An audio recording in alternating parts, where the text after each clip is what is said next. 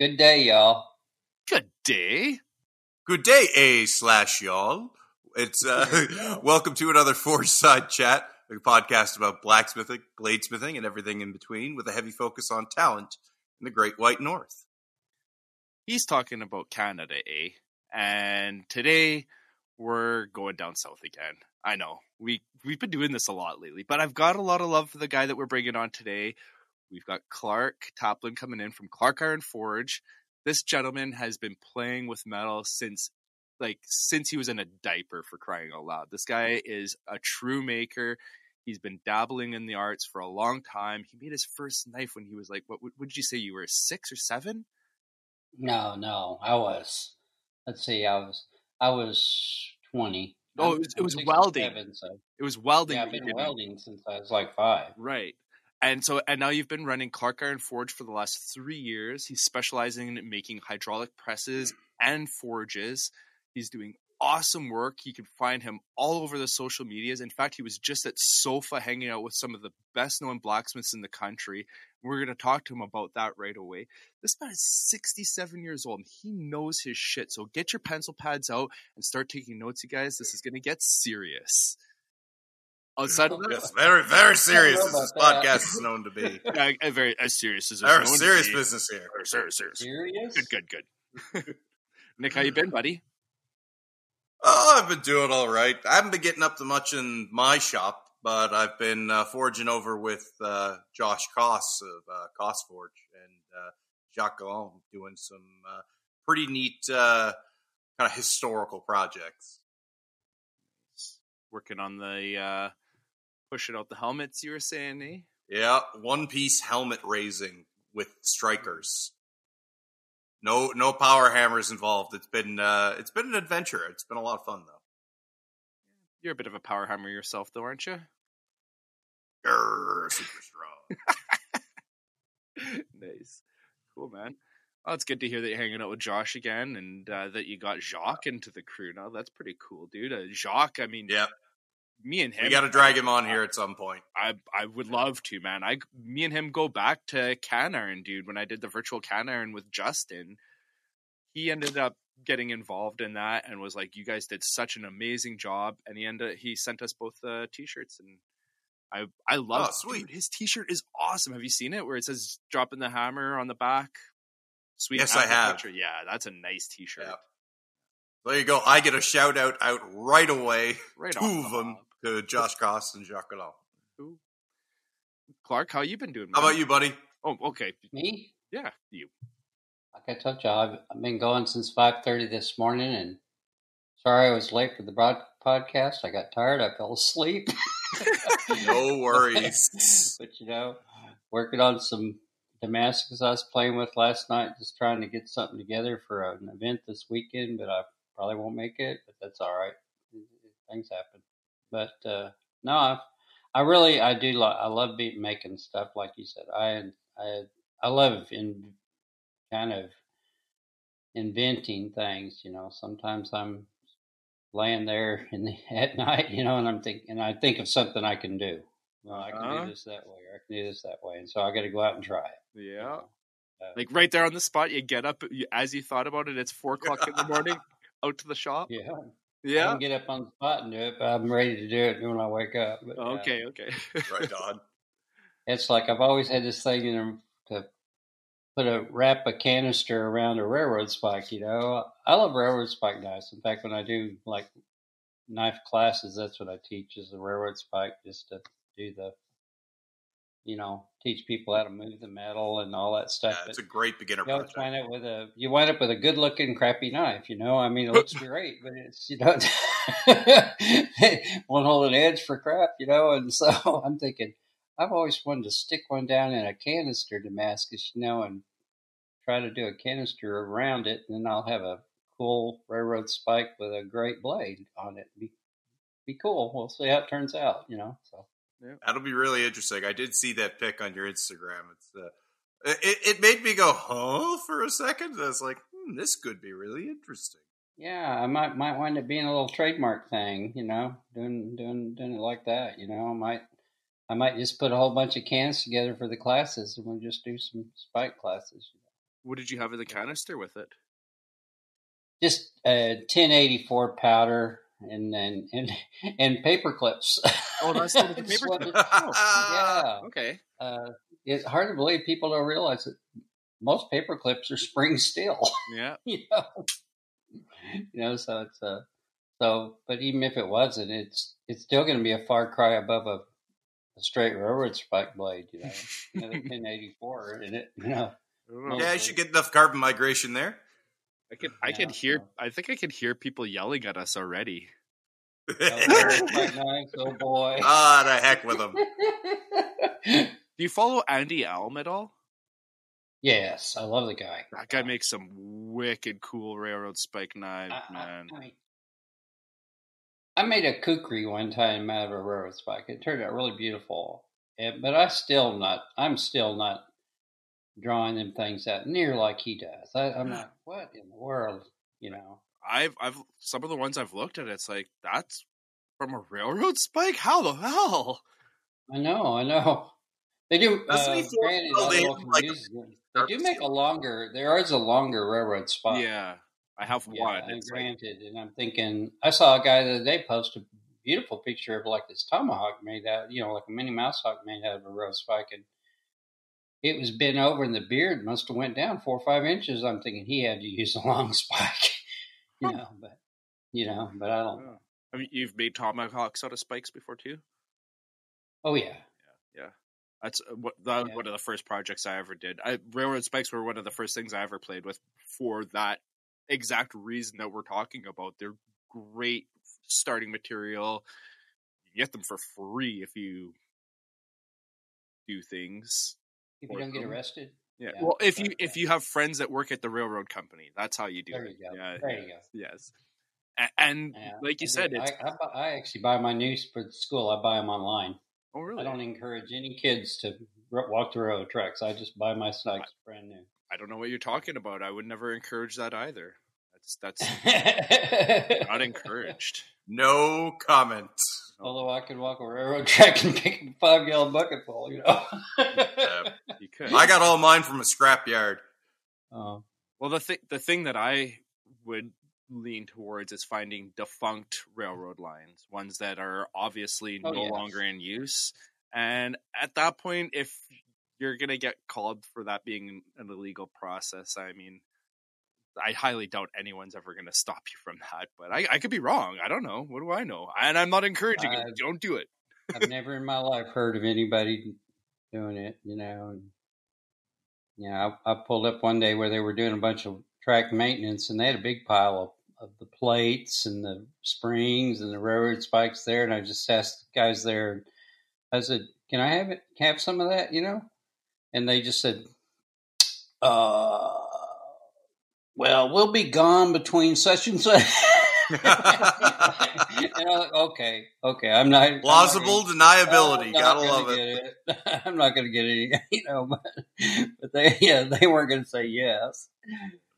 But yeah, it was pretty funny. You got guys like And then Timothy did Dick. I've walked out out of them with a like a little bucket that's got full of spikes, and there's a policeman right there at the crossing, and I'm thinking, oh God, somebody called him, and uh, he's like, "What you doing?" I said, oh, "I'm just looking for railroad spikes."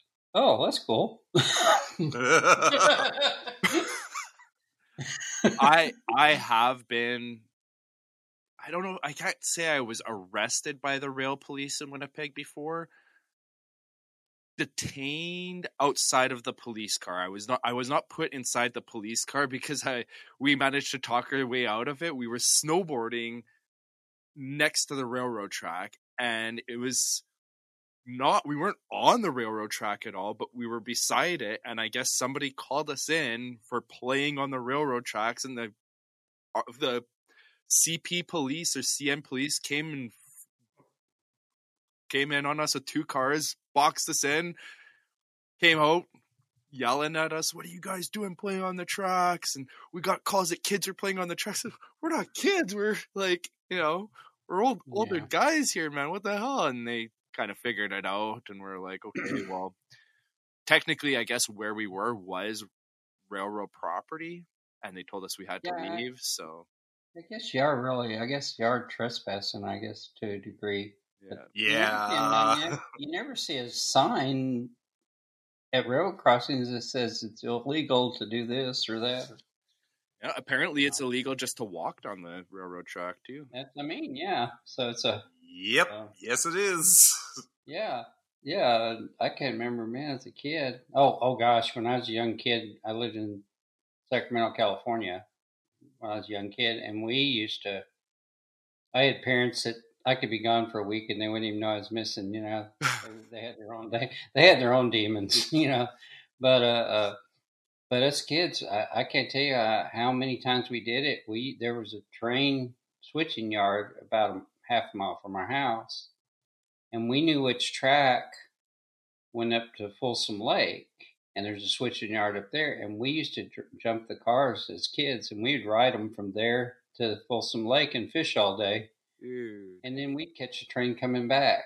that is so awesome, man. That we did that for Old years. school We rail that for- riding. we did that for years, and and we only got caught one time. And well, we didn't. It was just one kid that got, missed the train, you know, and he got caught, and so we got busted. Shit. That's like that's like old school American storybook shit right there, I eh? thought it was fun, man. It was a blast, you know. That's awesome, dude. Oh, my dog's going nuts about something. Sorry, guys. But yeah, that that was a crazy childhood. You have two. Long story that- short, stay off the tracks, guys, for legal yeah, reasons, Death tracks, death tracks, and Don't acquire get- your spikes legitimately. That's right. Was it s- railroadspike.com or whatever? I think that's where I buy it from or something like that. hey, there's a shout out. Maybe let's become a sponsor. I had no idea that there was a, a legitimate place to actually go and buy railroad spikes. Like I see guys Oh, yeah, selling them yeah, on it's, Oh, marketplace or yeah, there's lots of but- spots. yeah, spikes.com or something like that's where I get them. I get them like I buy like a hundred at a time, and they're they're they're barely a dollar a piece, you know. So I like to go They're brand new. to uh, Walmart and buy machetes, and I'll forge those into railroad spikes. there you go. it's like making a coffee table into a pallet. Yeah, I do that too. This is causing me physical pain. hey Nick, you know, you know that hammer you sent me? It's a railroad spike now. Hey, Honestly, I'd just be spike, you impressed. break the law. I, I, yeah, Oh man. I would be impressed too. Oh. you making You hammers guys, at all, you, guys, you guys need to come down for Sofa. You guys ought to come down for Sofa. Oh, I would love to, man. I would absolutely love to. It looks like such an amazing event, dude. I, you guys are lucky down there, man. Like, not nothing against our Canadian groups up here in Canada. There's some awesome stuff. I know Saskatchewan uh, Blacksmithing Association just had an amazing event out at Tyler Dye's place. Manitoba Blacksmith Guild is having an event out at Sean Van Bessler's this weekend there's guys doing stuff. Can Iron was this summer in Ontario. That was a super awesome event from what I heard. I wanted It was to be there, awesome. but I didn't get to go. Yeah, Nick, you were there, so you can tell us how awesome it was. Yeah. Yeah, it was really amazing. Uh, it was my first ever like blacksmithing conference of any variety. Like I haven't been to anything when there's been more than like you know five of us just kicking around. So uh, it was really cool to kind of you know meet people, attach you know faces and personalities to names that I know from online, you know stuff like that. But tell us more about hey, Sofa. Yeah, Sofa's you, you guys you, you guys had to do it, man. You you what you'd love is just man. You can just there's places like you go around and everyone sets up their forging areas. Like some real f- famous guys, you know Ed Brazil and, and Rob Hogue, all these guys. Mark Ling, Mark Ling always sets up a really beautiful forging area, and then man, usually sometimes till midnight there's 20, 30 people down there making, man. I mean, it's just awesome.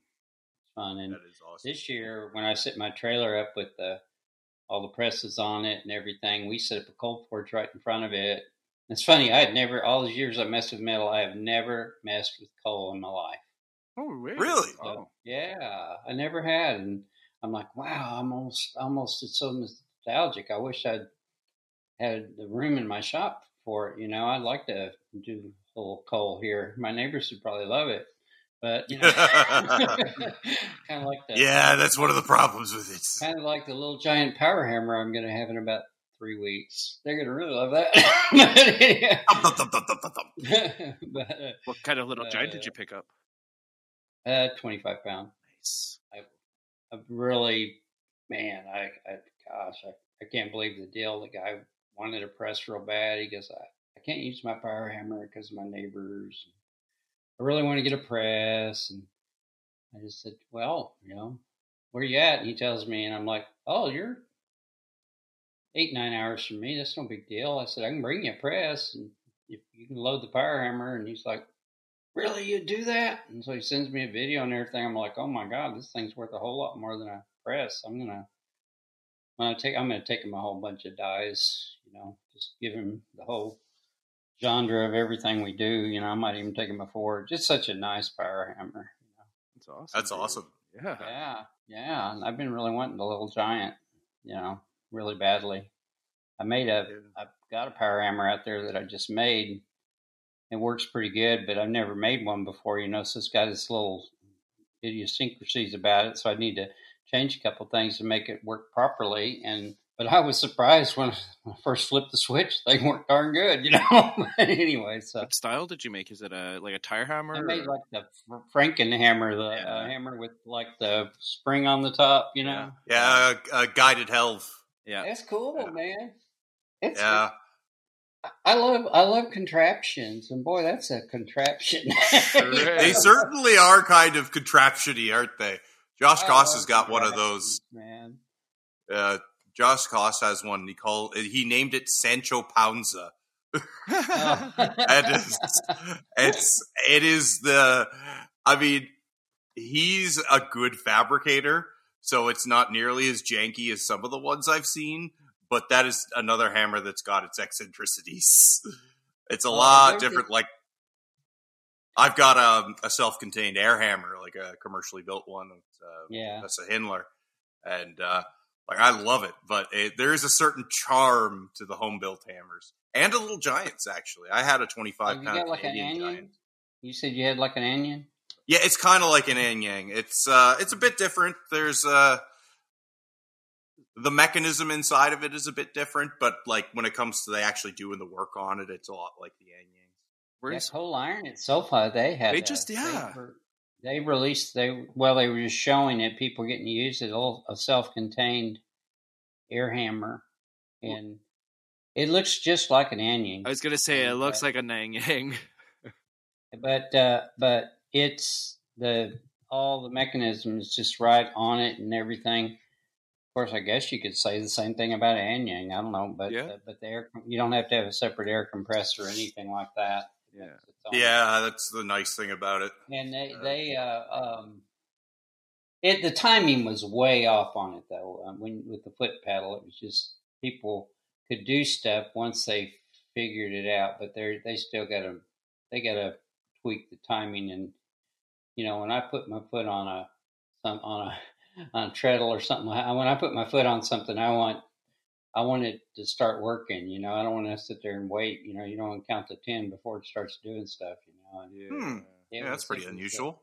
it was very it was really hard to soft blow with you know because you just couldn't get the timing right but they'll get it worked out i think they were going to actually give one to to give one to andrew larson in kentucky to just play with because that that kid he's you know he's like only like 18 19 but my god that kid he's crazy what he can do with power hammers you know but uh uh He's part of the the uh the young- young chain gang. "Yeah, they need to work on this more.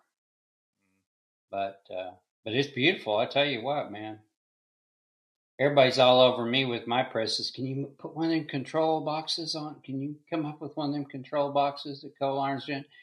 I don't want to do that. I'm a mechanical guy, man. I don't want to put a bunch of electric stuff on it. I drive. a Yeah, start truck. getting into digital controls stuff. and stuff. Huh? Starting to get into like digital controls and stuff. No, thank you. Well, you also in my business, you get into a lot. Unfortunately, you get into a lot of liability there. And man, when one of those things messes up, bad things could happen. You know, you got stuff high pressure hydraulics, and you got a switch that doesn't want to open up a circuit or something like that. Oh, you know, I mean, that could be some, some bad stuff. You know, nothing like hot oil and hot forges going at the same time. Yep. That's uh Just- no bueno. It's scary. That's kind of the rule in workshops, eh? It's like everything in here is trying to kill you, and it will hurt the whole time. Yep. Yes, it will. It will. You, you like? I, I I should send y'all get your address after the thing. I'll send you some stuff. But everyone's always asking me, "Can you send me a sticker? Can you send me a sticker?" You know, I have this sticker that's on my presses. It says, "It says danger. Keep your nose pickers out of here." You know.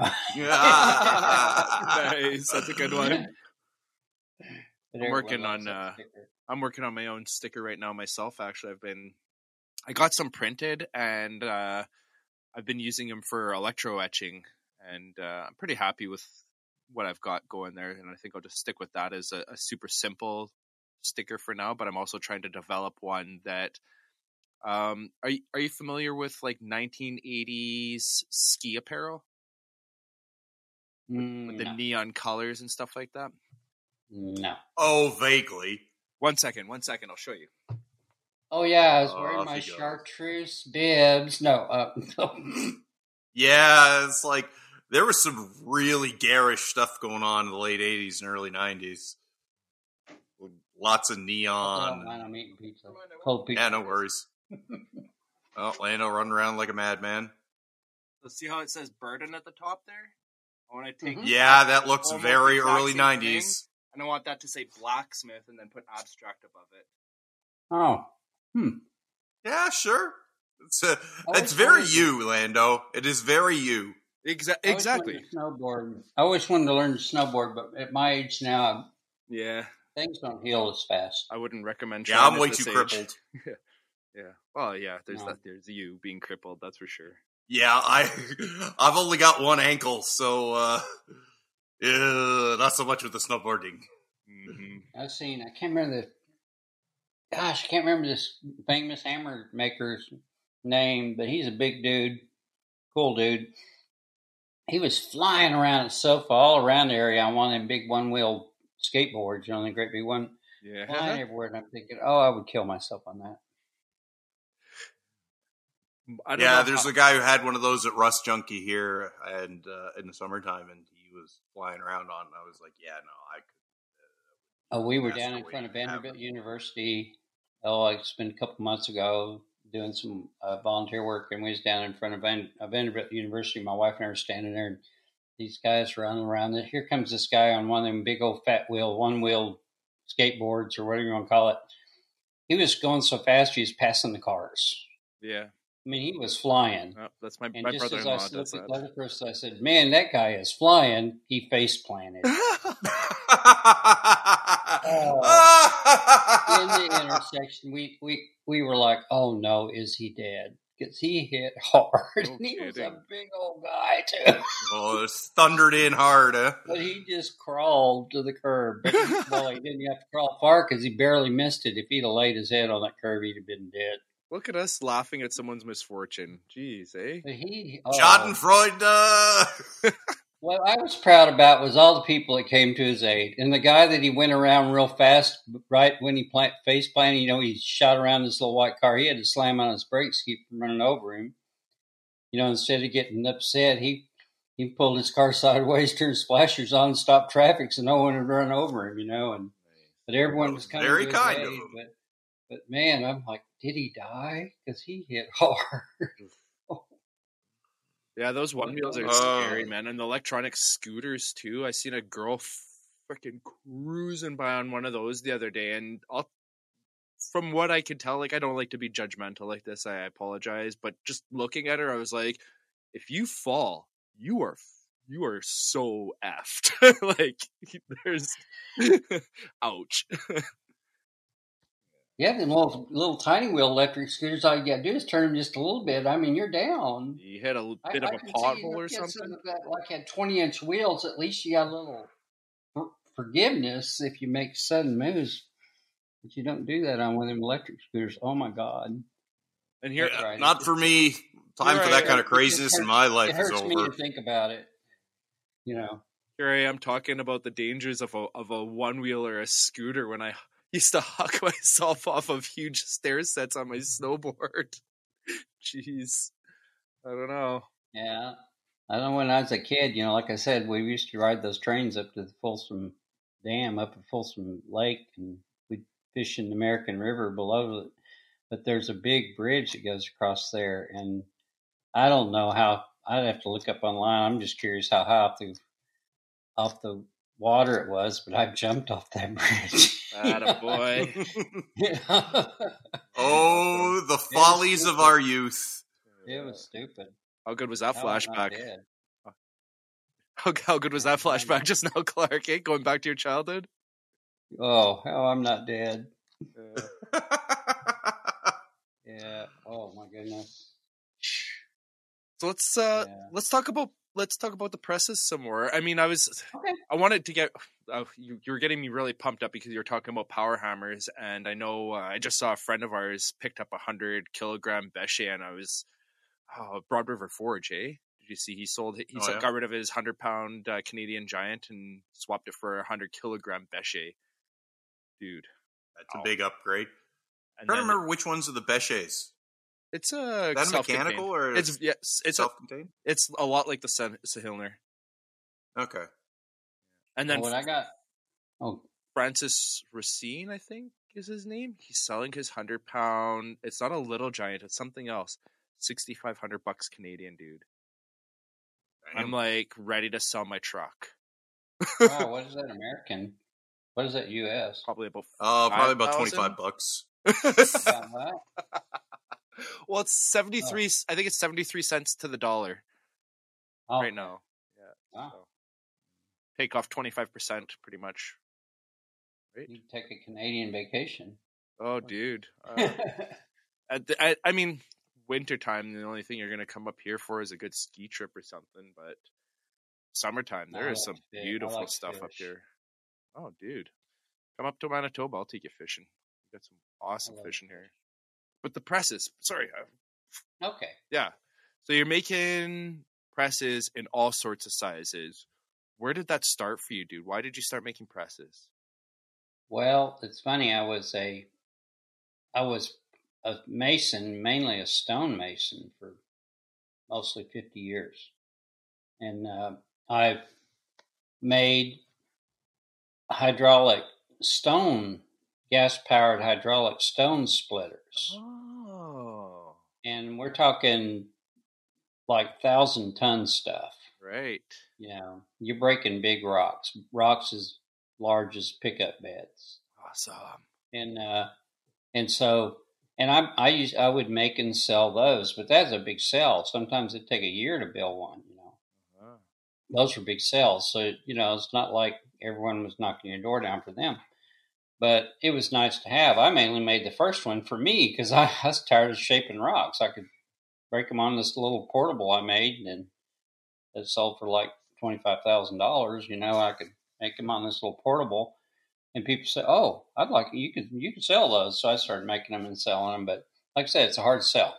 Uh, it's a lot of money. Um, but then when I got into blacksmithing, of course, everyone, myself included, you know, fell in love with the whole Forged in Fire thing, you know, and it just kind of, I'm like, those guys are idiots. I can do that, you know. Uh-huh. And so uh, then I saw the presses, and I thought, hmm, I can make one of those. I, I know I can make one of them. And then it's so funny as I was thinking about it, contemplating it, I had a guy that was in ornamental ironwork, and he goes, "You do a lot of forging and stuff." I said, "Well, I wouldn't say a lot, but I do forging stuff." I need. He goes, "I need like three hundred and something feet of uh, this custom handrail forge. Let me bring you a piece." Okay. I looked at it and I said, "Hmm." I said, "You, you mind if I?" heat it, heat the metal, and and like dike forge it, you know, like with a with a press. He goes, as long as it looks like this. I said, well, let me make put something together, and I so I put this press together, and I made this great big long three burner forge, and I could run these rails in it, and I could heat them just white hot, and then slide them out under the press and press it, and just keep sliding them. I was doing them like ten foot at a time. Oh, And the oh, first one, the first one. I sent him, he, he goes, "Is this going to be okay?" He looked at this, he goes, "I'm sure it will be. This is awesome." You know, and so I'm like, okay, and so he got the okay from things, and so I went up doing it. Well, he comes back to me and says, "You know, I just want to buy your whole setup because I could be making these caps for the rest of my life." Huh. Okay, Oh, wow. so we co- we come to terms, and I've made pretty good money on it. I made real good money making those rails, you know. And I got thinking, well, Clark, why aren't you making hydraulic presses? So I revisited that again and thought about it, and I'm like, I did, I did. I'll be, I'll be honest. I saw the little coal iron twelve ton, and I looked at it, and I'm like, you know, there's a lot of things I could do different on this that would make it better, especially Mm. stronger. Yeah. The first one I came out with was a 17 ton. Sold like hotcakes. I mean, and then all of a sudden, you know, people, then COVID hit, you know, and all this stuff. And then I couldn't get the cylinders. Right. I remember that. Yeah. Yeah. Yeah. And then I just couldn't get cylinders. So I was having the hardest time keeping up with 17 orders. So I could get a bigger cylinder. And I thought, well, it got me one, and did some testing, and well, I wound up with a 25 ton tabletop. Hmm. That was the stellar market. Uh, man, everyone's like, and I could, I could build and sell and ship a 25 ton in the, you know, the lower 48 for basically just a few hundred dollars more than what the competitor was asking for their 12 ton model. you know? Right. Right. And so it took off. I mean, and since then now, I am creeping up on number 400. Oh, wow. Good for you. That is a dude. lot of Yeah, presses. man. Yeah. Yeah. That's we were amazing, dude. averaging, we were averaging two to four a week there. Oh, wait, wait. What do you mean we? That's Who's we? Is it who else is working with Me you? and, well, my, uh, I, I had fi- finally had to hire a guy. I couldn't keep up, man. Well, I bet. I bet. I did I not know you were. guy out there. Thank God he's even, he's a better welder than me, and he's a young kid and and loves his job, and he Awesome. gets paid handsomely, and uh, um, Good for you. I he gets paid very handsomely. But what I love about this guy is he'll he's always running stuff across me. Why don't we do something this way? Why don't we do something that way? And he comes up with some great ideas. Don't let that guy go, man. Well, no, I'm, but Yeah. I'm, I, I told him I, his name is Brenton. And I'm like, Brenton, this is my dream, okay, bud? I said, I'm, you know, six, time I was 66. I'm not, I'm not going to be able to do this all my life. I said, maybe my mind will be able to do it. I said, but my goal is for you to eventually take this thing over. What a so good at it." lucky dude. And Oh, that's I'm awesome. To, I'm teaching him now. I'm teaching him more of the blacksmithing end of it, so he'll understand what the press is supposed to do and all that stuff. The purpose of it, But, yeah. I mean, he loves it. But uh, now we we're fixing to come out with something really unique, and I hope to debut it in about a month in Texas. But uh, boy. we're doing a. Uh, uh, did y'all see the press I built for Jay Nelson? No, sorry, I'm not sure. Okay, it's a 25 ton, but it's on a roll around table. Uh, about a, I can't remember what the dimensions was. I think it was 24 by 36 inch table. It it's on roll around wheels. Everything was underneath. Built in foot treadle. It's 25 ton tabletop basically on that. But what I'm going to build is something similar to that.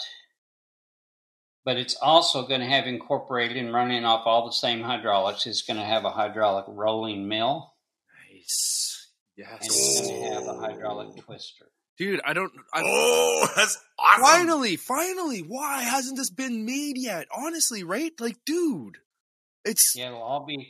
I'm going to call it the Blade Boss. fuck yeah, buddy. Gonna, you know, it's like an all-in-one station. It's like me doing these canister Damascus today. One of them that turned out beautiful. I'm thinking, God, if I just had the rolling mill going, I'd be like, whoop whoop. You know, Yep. I'm like, man, I don't Yeah. need a blade. Totally. You know, I'd be, I, you know, um, uh, I can't remember what the name of that steel is, but they make that. You know what? I, we got on earlier about railroad spikes, but you know, you, you, have you ever heated and bent and straightened a railroad track clip? Yeah. Yes. Yeah. Okay, Many that's times. like 68 M1 something or other steel. Oh. That Yeah. steel is designed.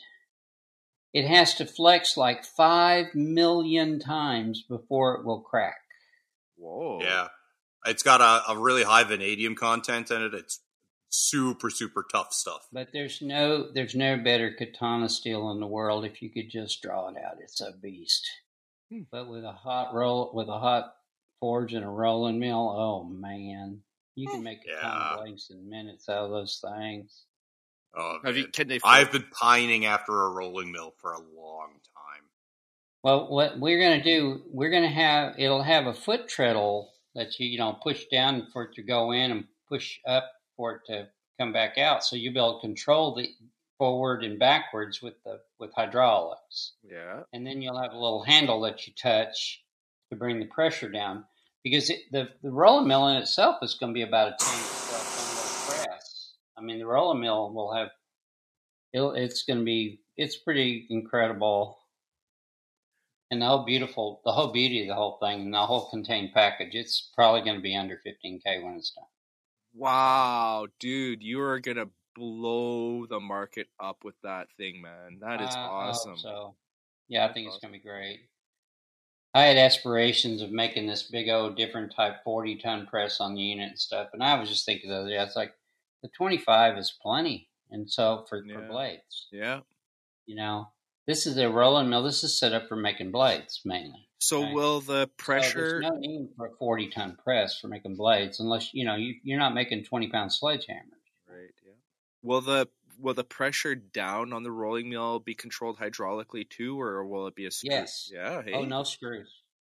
Wow, that'd be cool. And it'll have it'll have it'll have adjustable stops where you can stop your rolling mill at the desired Mhm. thicknesses. Mm-hmm. Beautiful. So- beautiful. Beautiful. And the the what I'm looking at to use for the rollers, I'm playing I'm playing with prototyping. I've been prototyping just to save money with like mild steel and stuff. But I'm going to use H13, probably four inch rollers. Nice. So you know, the larger the roller, the more, the more. uh It's not like larger tires on a four wheel drive. You get better traction. Hmm. You know, and that's what you want with a rolling mill.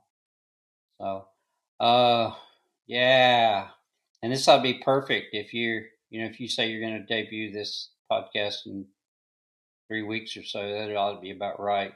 yeah, I'll I'll I'll hold off on that on releasing it till. I have not. then. I'll, be honest with you. I have not told the people in Texas I'm planning on doing this. All right. All right. Well, we'll try to line it up perfectly for that. Then, man, we'll keep in touch know, so that we drop it on the know. right time.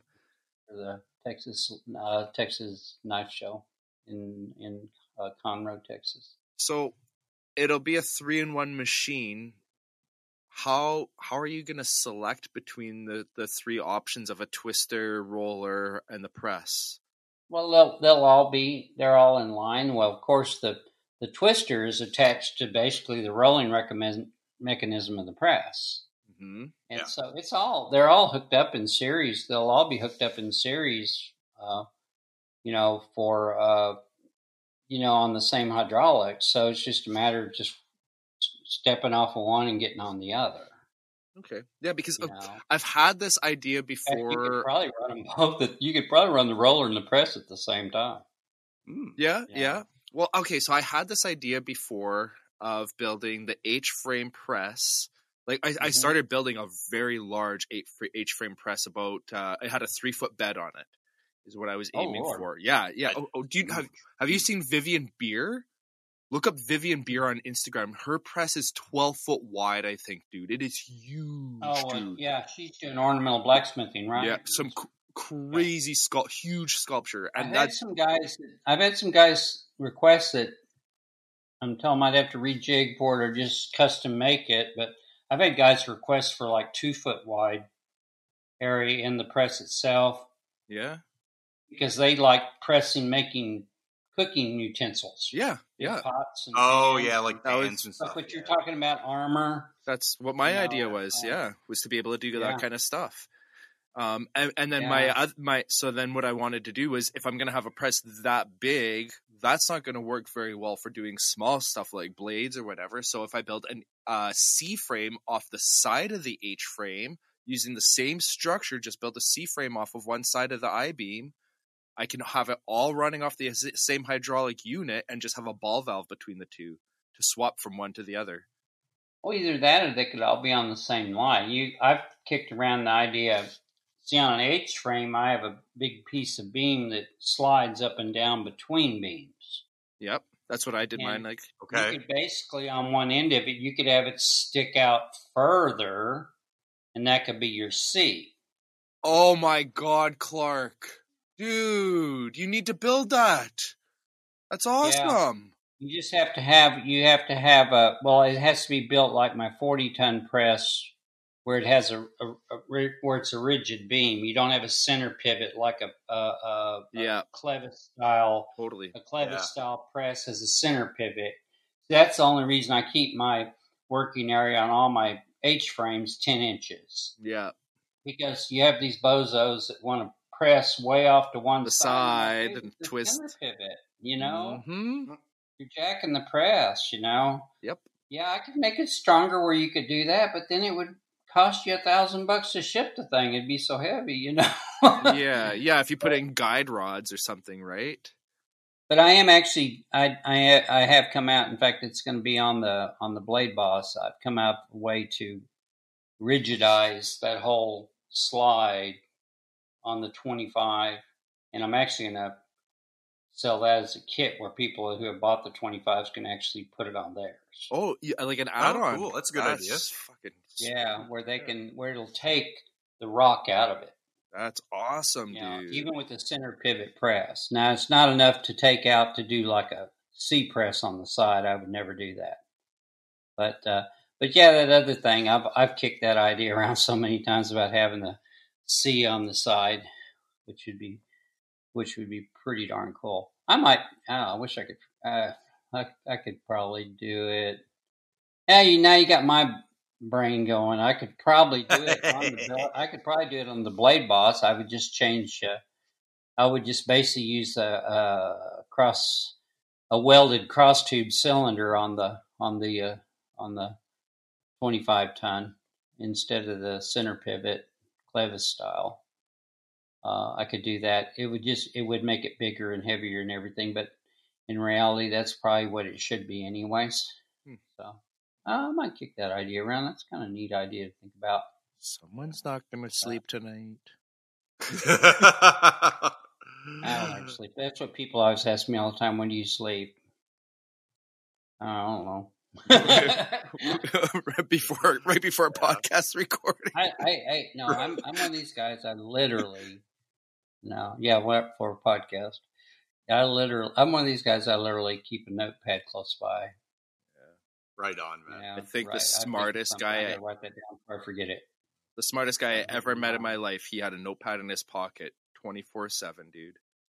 You know, I'm very fortunate. He- My my father, my biological father, was such he was such an intelligent man. He's dead now, but you know, he he he had some quite some feats. He he had the first uh, funny car, drag car that hit 200 mile an hour. No way. You know, he he had one of the first drag boats that hit 200 mile an hour. wow. You know, we were that's how I was grew up fabricating. Yeah, We this is where it comes from.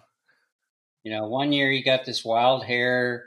Let's make a Baja race buggy. You know, we wound up making a couple of them. Well, they both finished in the Baja 1000. It's like, oh God, then we were just so slammed with making Baja buggies, you know.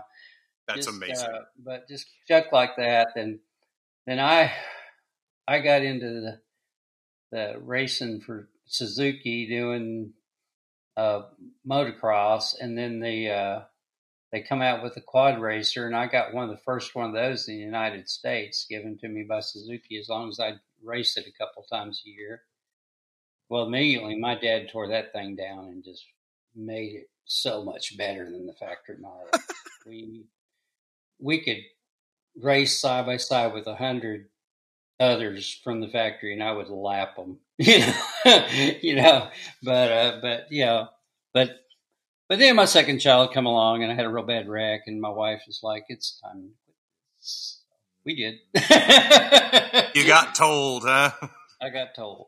Yeah, but that's all right. Life will do that. And speaking about that, you know, one thing you, is funny. I guess I'm unusual. I'll be this October. In fact, October 31st. You know, I'll be married 48 years. Wow, that's hard a to believe, huh? Hard to believe, huh? October got married on October 31st, eh? Yes, sir. Okay. Halloween wedding. Tell us, tell us. You guys dress up in yeah, costumes. What? No, we did not. Oh. We don't. We actually don't. We don't. We don't do the whole Halloween thing. It was funny, and most of our friends don't either. So we just got married. It was a Friday night.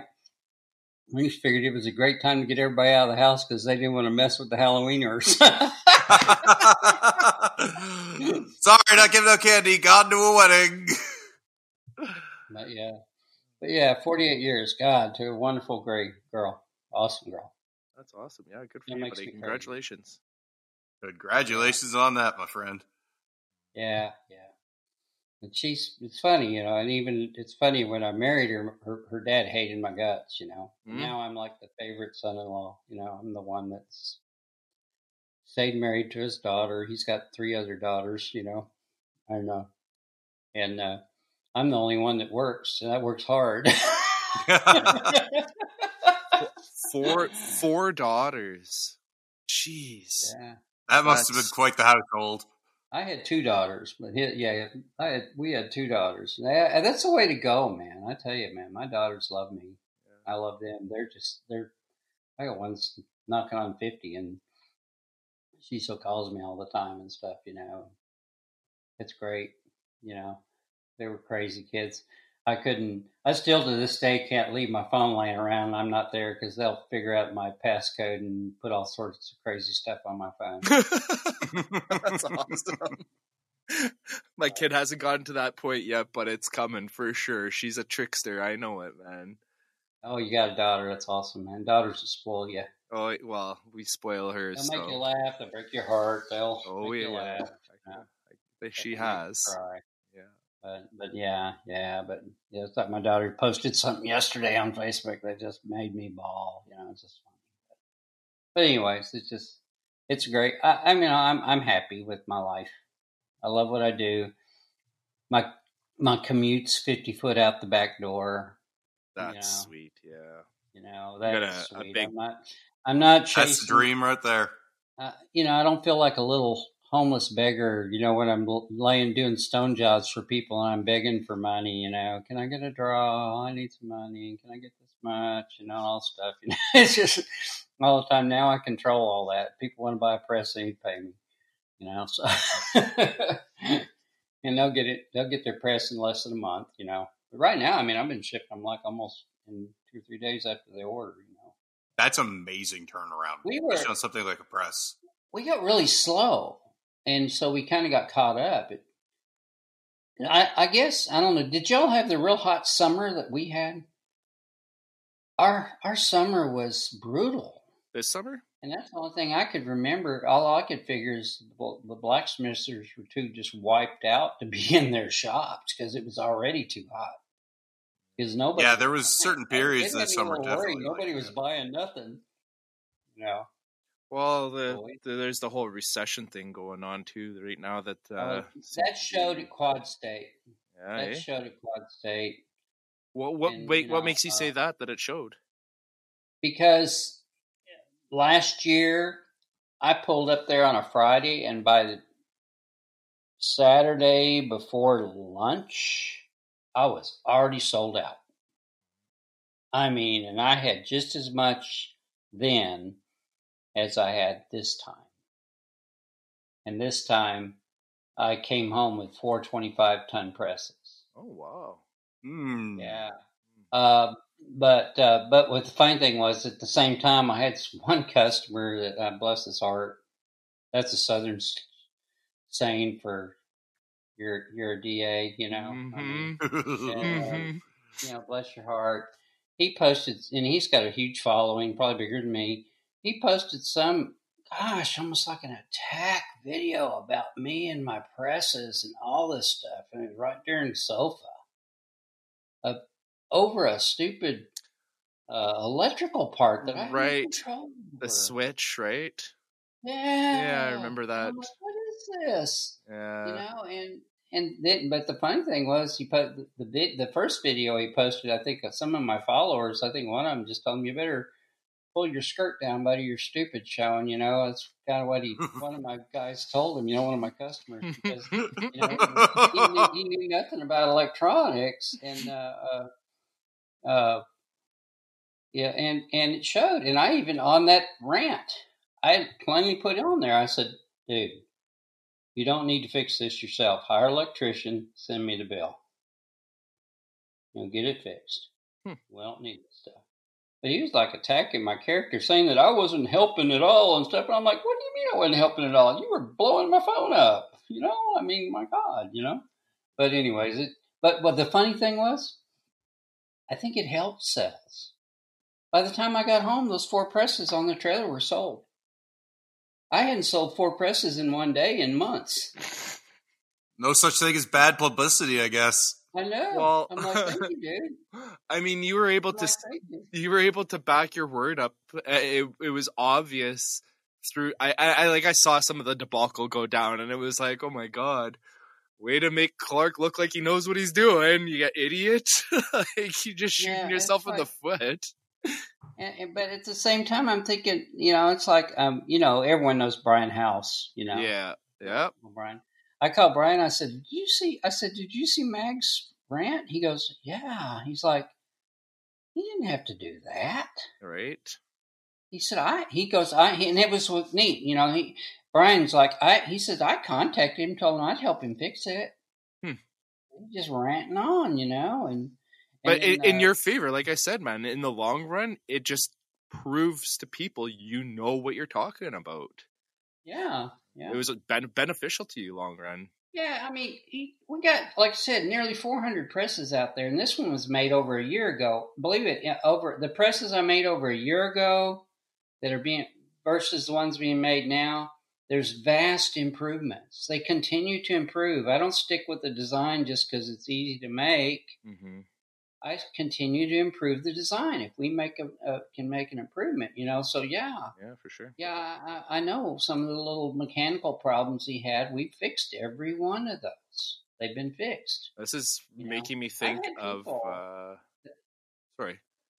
I've had people that have come here. You know, I've taught that bought some of my earlier models, and compared to what I make now, they work fine. But I call them junk compared to what I'm making now. And I just call. I'll text them up and say, "Hey, dude, if you want to make a trip to Tennessee, bring your bring your press frame with you, and we'll swap out all the parts. We'll put, we'll give you a brand new press frame free of charge. Happy to do that. I've had two people take me up on that. Nice. Yeah. That's awesome. I don't, you know, you're only as my philosophy, my father's philosophy was always you're only as good as your worst job. So we, the the less of those older presses I have out there, the better. You know, Oh yeah, man. Like I'm the same way. I've got the uh uh I don't care what went wrong with it. If something went wrong, send it back to me and I'll fix it or make it right because if nothing else, Well, it just shows me. hundreds of pounds, so it's kind of hard to send it back. So what? Yeah, I, thankfully the stuff I make tends to be a little smaller. Most of it I, fits. I like drop. I, I if if they need a part, Amazon will have it at their door next day or maybe a couple days later. But they'll have a part they're waiting on. No, I mean they will have a part. And so unless you know, unless you're in Canada, Amazon's weird in Canada. But anyways, or at least I've Well- shipped two presses to Canada and it was not a good experience. Okay, I'll, t- I'll tell you what. Don't even bother. Custom charges. I got hit with extra custom charges. Yep, You know? yep. That's not even my problem. It's So supposed you know- to be the pickup Mhm. problem. You know.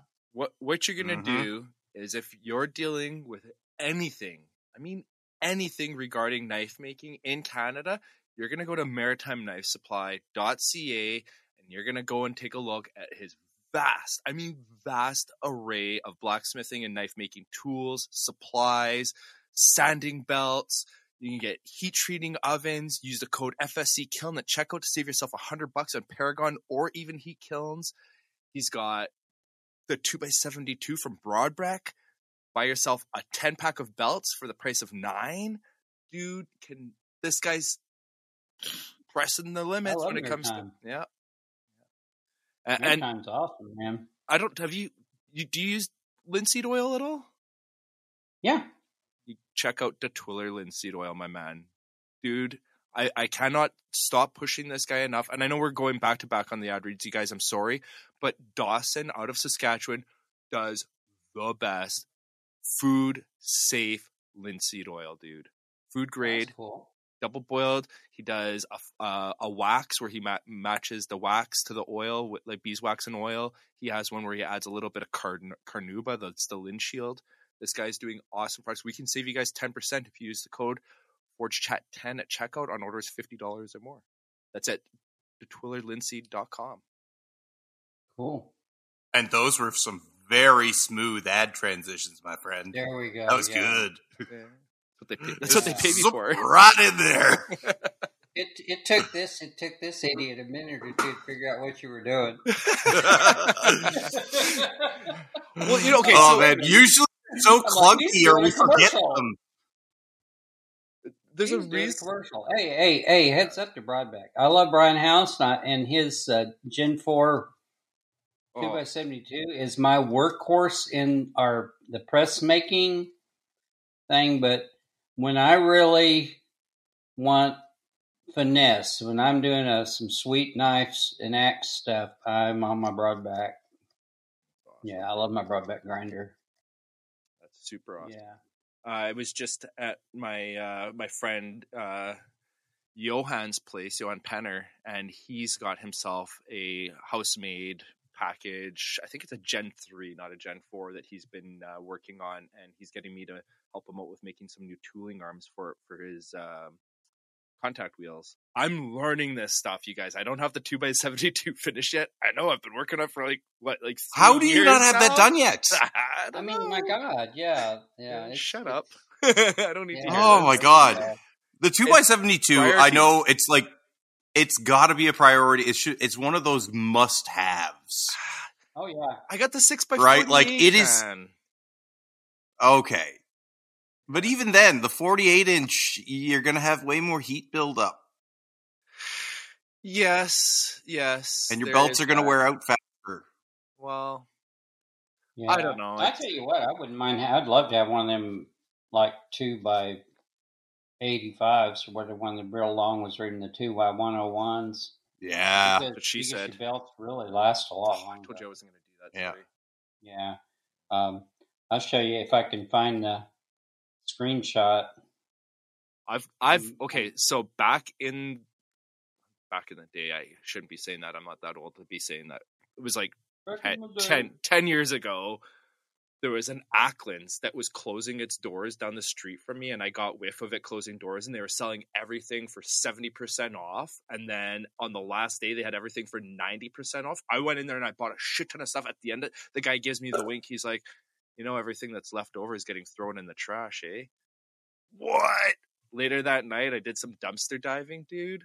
Holy shit! Did I pick? I got some belts Oh wow! that are Gotta love dumpster diving. four by one twenty, ooh, big Yeah. belts. and I got two boxes of wow. them, dude. Twenty of them per box. It's like, well, what am I gonna do with these?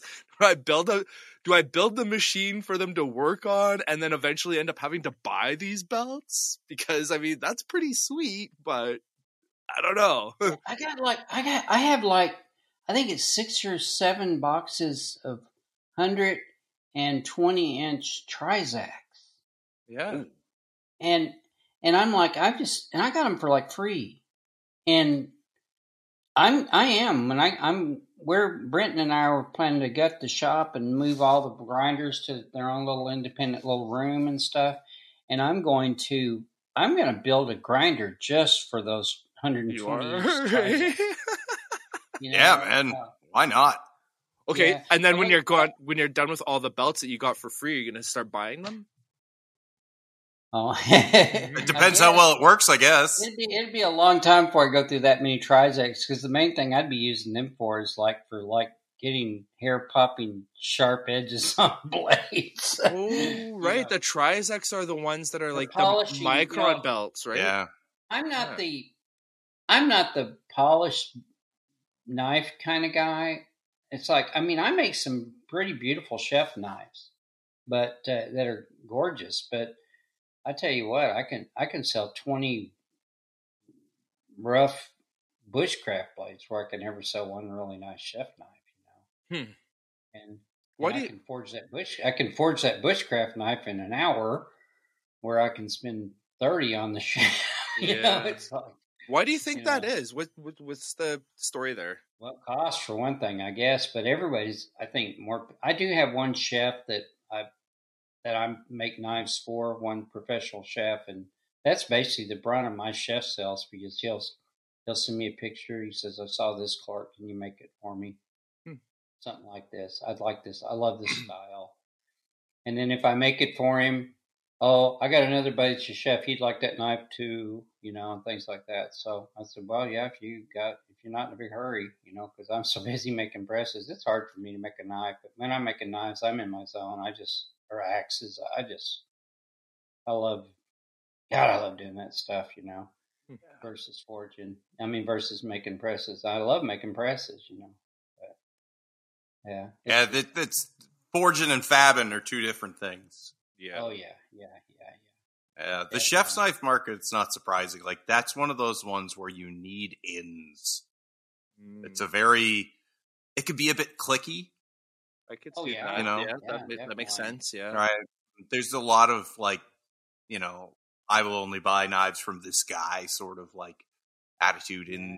the Well, I chef. tell you how, how I met this guy, the chef. Um, we were doing our, my wife and I were doing our volunteer work. We were down the Gulch in Nashville, standing on the corner, and this guy walks by, and I could tell he had a knife pouch. He had a roll, a knife roll. I said, "Man, dude, let me see your blades." Because every chef's proud of their blades. oh yeah. And my wife's like, "Well, my husband makes blades." He goes, "Really?" And I'm like, "Yeah." And I showed him some pictures, and I gave him one of my cards. And he's like, "Well, I might contact you," you know. So uh, he, he he gave me one of his, and I made this real cool Nakiri uh, Japanese style knife, and and uh, um, I sent him a picture of it, and he goes, "Oh man, what do you want for that?" You know, I'm like, "I don't know." Uh, I'm looking at my time and. Um, I said to you, you know, six hundred bucks, something like that. He's like, "Oh man, yeah, let me come look at it," you know. And he's like, "Oh god, this thing just fits perfect," you know. And so, and it was a, it started, you know, from there, you know. So, and then a lot of times now he'll buy, he'll he'll order like, "Can I get like you to make like five of these?" He says, "I know they they're not, they won't be fingerprints. I know they all won't be exactly the same because I told him that I'm not a fingerprint knife maker, know." Yeah, I said they're going to be different. You know, um, you know, it's like the old drop it on the floor, and now you have a shorter knife. But you know, but, but uh, uh, uh, but he's like he, he goes, I would like five of these because I'm going to resell them. I'm like, oh, okay, well, I'll figure out a resale price for you. But just stuff like that's pretty cool. Stuff. yeah, that's awesome. You talk about grinders, though, man. I, I, I used to have, and but Viking, oh gosh, Viking Blade Supply in Gatlinburg, Tennessee. He came down and got a press, and then he got a forge, and he saw my hollow grinder, and I wished I'd never showed it to him because I missed that thing. He wanted it so bad, Hollow and I grinder. sold it to him. I just haven't made. Is it like a dual wheel hollow grinder? Yeah, Oh, I'll show you a yeah. picture if you see it. Oh yeah. Oh yeah. but uh, 14 inch i've got i just got in two 14 inch wheels yesterday. I'm gonna make another one. But i can literally take any knife as long as it's straight. And in less than three minutes i can have perfect hollow grinds on it. Wow. Yeah, when you got a machine set up to do it, it makes all the difference. Because hollow grinding by hand now- is hard. i'm i'm adding a, a water mister to the one i'm buying I'm building now so All right, on. faster you know because you want your knives won't heat up and be easier on the blade The you gonna do some razors? huh Are you gonna do some razors? Uh, no, Oh yeah, that's what I had to ask. I had to ask. I know that the razors are are definitely a way more tricky thing to do than a knife. You know, every time I see some people's folders and stuff that they make, I just shake my head and I say, I'm not into sadomasochism, you know. For me, I'm ADHD. I don't have the patience. oh man. I don't have the patience. I see this fit and finish, and I'm like, oh my god. Dude, did you see? I, I, you remember? I'll never achieve this level. I remember. Was it for? I think it was for Can Iron, the competition we did for Can Iron. James Asfeth did uh Damascus folding razor, like a straight razor. Straight razor, yeah. Yeah. Do, do you remember that? No. It was pretty intense, dude. And it, yeah, making a razor is not as simple as it No. appears. They are they have very very tight tolerances for geometry for them to work properly. hmm When it right? and you're to dealing the- with really super thin edges. when it comes to that hollow grind, hollow grinder, though, yeah, I could. I mean, I could. I could pull those wheels far apart. It had like a turnbuckle on top that would bring them close together, bring them apart. And I would take them when I was like doing the first. Hol- I do like a hollow grind on an axe head. I would take that thing and put it about a half inch apart. Then I'd bring that axe head up in there, and I'd make a hollow grind way down into the body of the axe. uh-huh. Mhm. And then I'd bring it together, and then I'd hollow grind the point in. And so you had Oh, this profile that looks like this. You just talk about something that sexy. split handling. Yeah, I mean, you just t- split wood the way that profile was, totally. Yeah. and I really miss that. That's we call that Yeah, food so- release in the in the kitchen knife industry. Mm-hmm. Yeah, in case you didn't know, I I know that because I make kitchen knives, right? Mm-hmm. Yeah, Lando's a bladesmith. Yeah, that's what you said. Lando, yeah. Um, Lando the Blade Man. yeah, Lando has right? sold one knife. He is now a bladesmith. All right, that's awesome. um, when you're doing the hollow grinds, how do you control which s- you have to be super careful keeping that blade nice and center in that in those wheels? How do you control that? Well, on mine, um, I had a switch on each motor. I could do if I was doing fast grinds, I would turn the motors. Both wheels would be turned in the same direction, like this. No. And that way, you could just you could when you put it in there, you could either grind on top and or grind on top or grind on bottom. Wouldn't pitch the knife. Um, oh, that's and, and that's that smart. in itself, when it's grinding like that, it kind of has an automatic centering huh. thing where when they're both doing this as you're grinding, it's always trying to push it away. So it's not. You have to really be mindful on that blade to keep That's it centered. I used Why to, I I used to put this. I put a big clamp on it on the knife if I want to be perfect. If I'm just Yeah. doing spinners, I don't pay no mind to it. But but I'll put a big clamp on it, and I can tell with in my hand if I've got it level and do it that way. But yeah, because the big clamp gives you a lot more read on the angles and everything. Oh, right? It's yeah. a scary beast. Yeah, I mean it's a scary beast. It's intimidating when you see it. Yeah, don't try the You know, Makes me want to Right. play with one. You're thinking, man, you're fixing to become a eunuch or something. You know, if you make a false step, you're going to be missing your manhood or something. But Mhm. Ah, I don't need that anymore, anyways. you know, so at my age, that don't work anyway. but yeah, but uh, um, but yeah, it's really intimidating. But I I used to have a video of my grandson. He was only like eight years old, and he's over there on that thing, putting a grind on it. Thing, just No going to town. way. That's awesome, Awesome. dude. Yeah, So, you know, it's like that's pretty cool. You know, making his mom a knife. You know, just playing around. But yeah, I miss that thing. I got, like I said, I just got two brand new 14 inch wheels in yesterday, so I'm like, yeah, it's time to gut the shop. I gotta, I gotta totally redo my, revamp my shop so I can get my forge back because it's coming close to the fall, you know, winter, and this is when I like to do my little knife schools and all that stuff, and when it's cooler and you know it's not miserable hot out there. You do. Yeah, you're not melting in the forge. Yeah, yeah, it's rough. It's rough. Plus, my everything in my shop is a total disaster right now. I, I, I- would venture to say that nine out of ten shops are total disasters. You know, you see these pristine, perfect forges. I'm thinking, I can't even see my floor. I'm like, my God, you know. I think I, it comes down to the person. I think a lot of people can manage working in that environment, and then there's just certain individuals that can't. They have anxiety issues towards that or whatever, right? And that's kind of the the category I fall into. Every once in a while, I'll I'll slip a little bit, and my shop will get to a point where I. And this is essentially where I've been at for the last little while. Is I fell into a little bit of a, a slump, you could say. Uh, I don't know. I don't want to call it depression, but many would definitely call it that.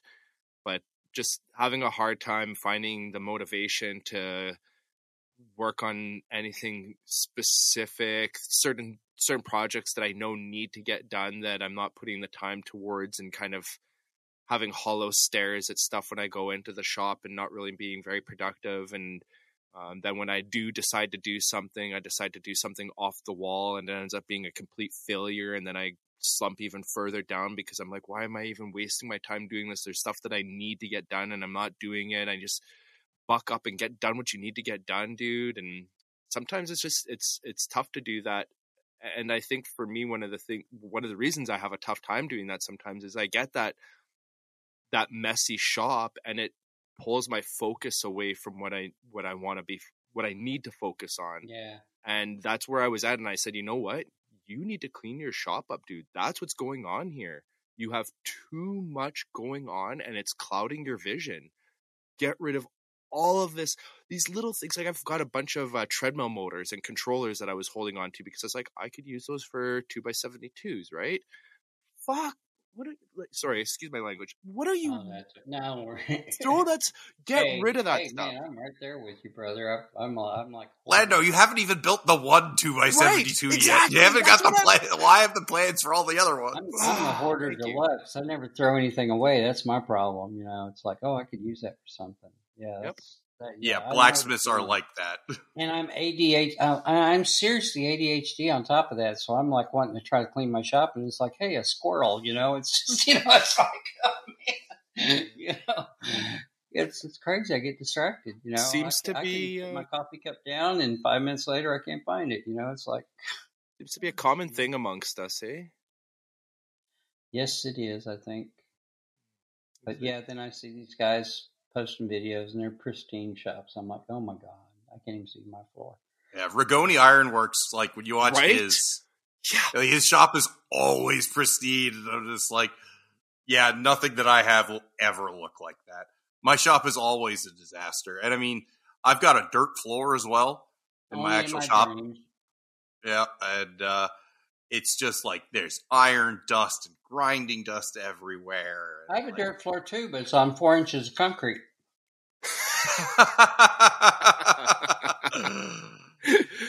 oh man, uh, you're making me Oh. think of uh, John Perilou too at uh, Chapella Oh, Ironworks. John, Yeah.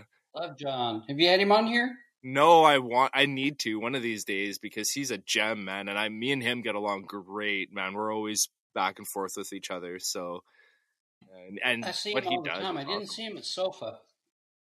Yeah, because he has uh, he's got a his own thing going on like right now. what- I think. This weekend, he's got a makers thing down there this weekend. Mark He's got, uh, yeah, yeah, he's going to be there. Man, I'd love to go down there. Right.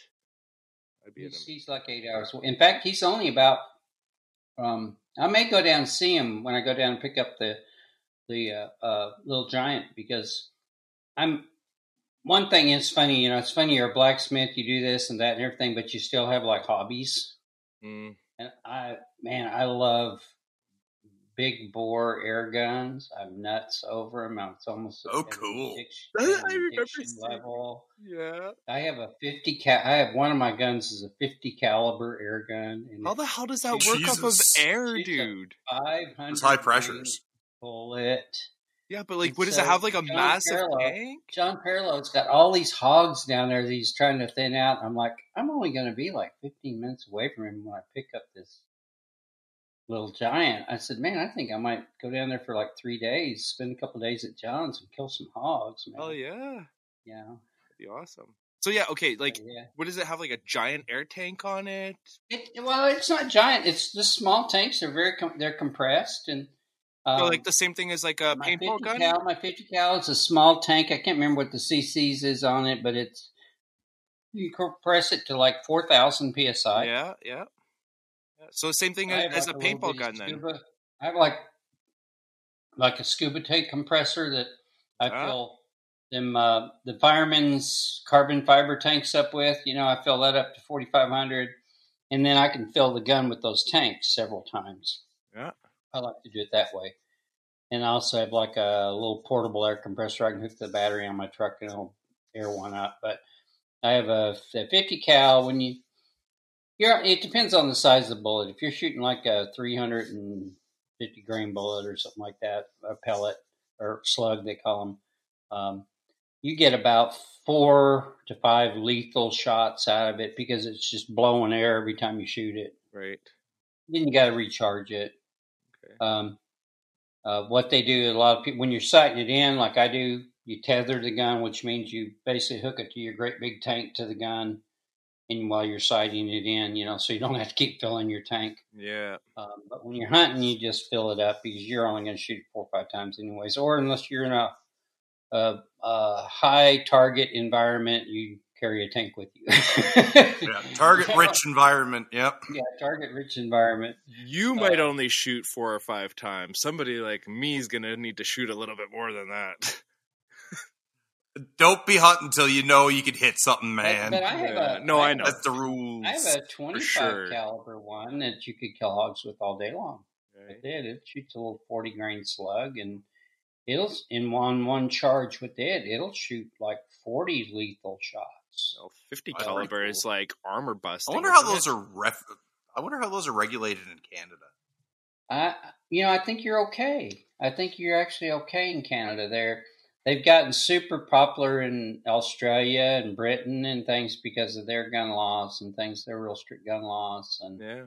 the thing I don't like about the industry that some companies have come up out with. You know, they started with some semi-automatic versions, and now they have some fully automatic versions. And I'm like, yeah, we don't need this. You know, Yeah, You're that's going to end up getting regulated. Going to wind up getting us regulated. Yep. You know, you need to stop this stuff. You know, but uh, but what's cool is like I have like here in Franklin.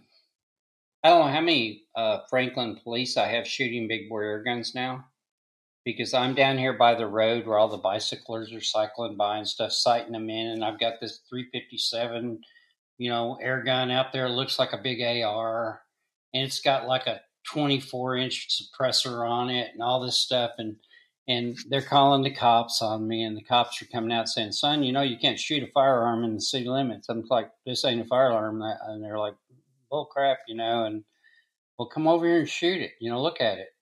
And next thing you know, I got a cop on my bench shooting my gun, going, "This is the coolest thing in the world. Where did you get this?" You know, and I'm getting phone calls.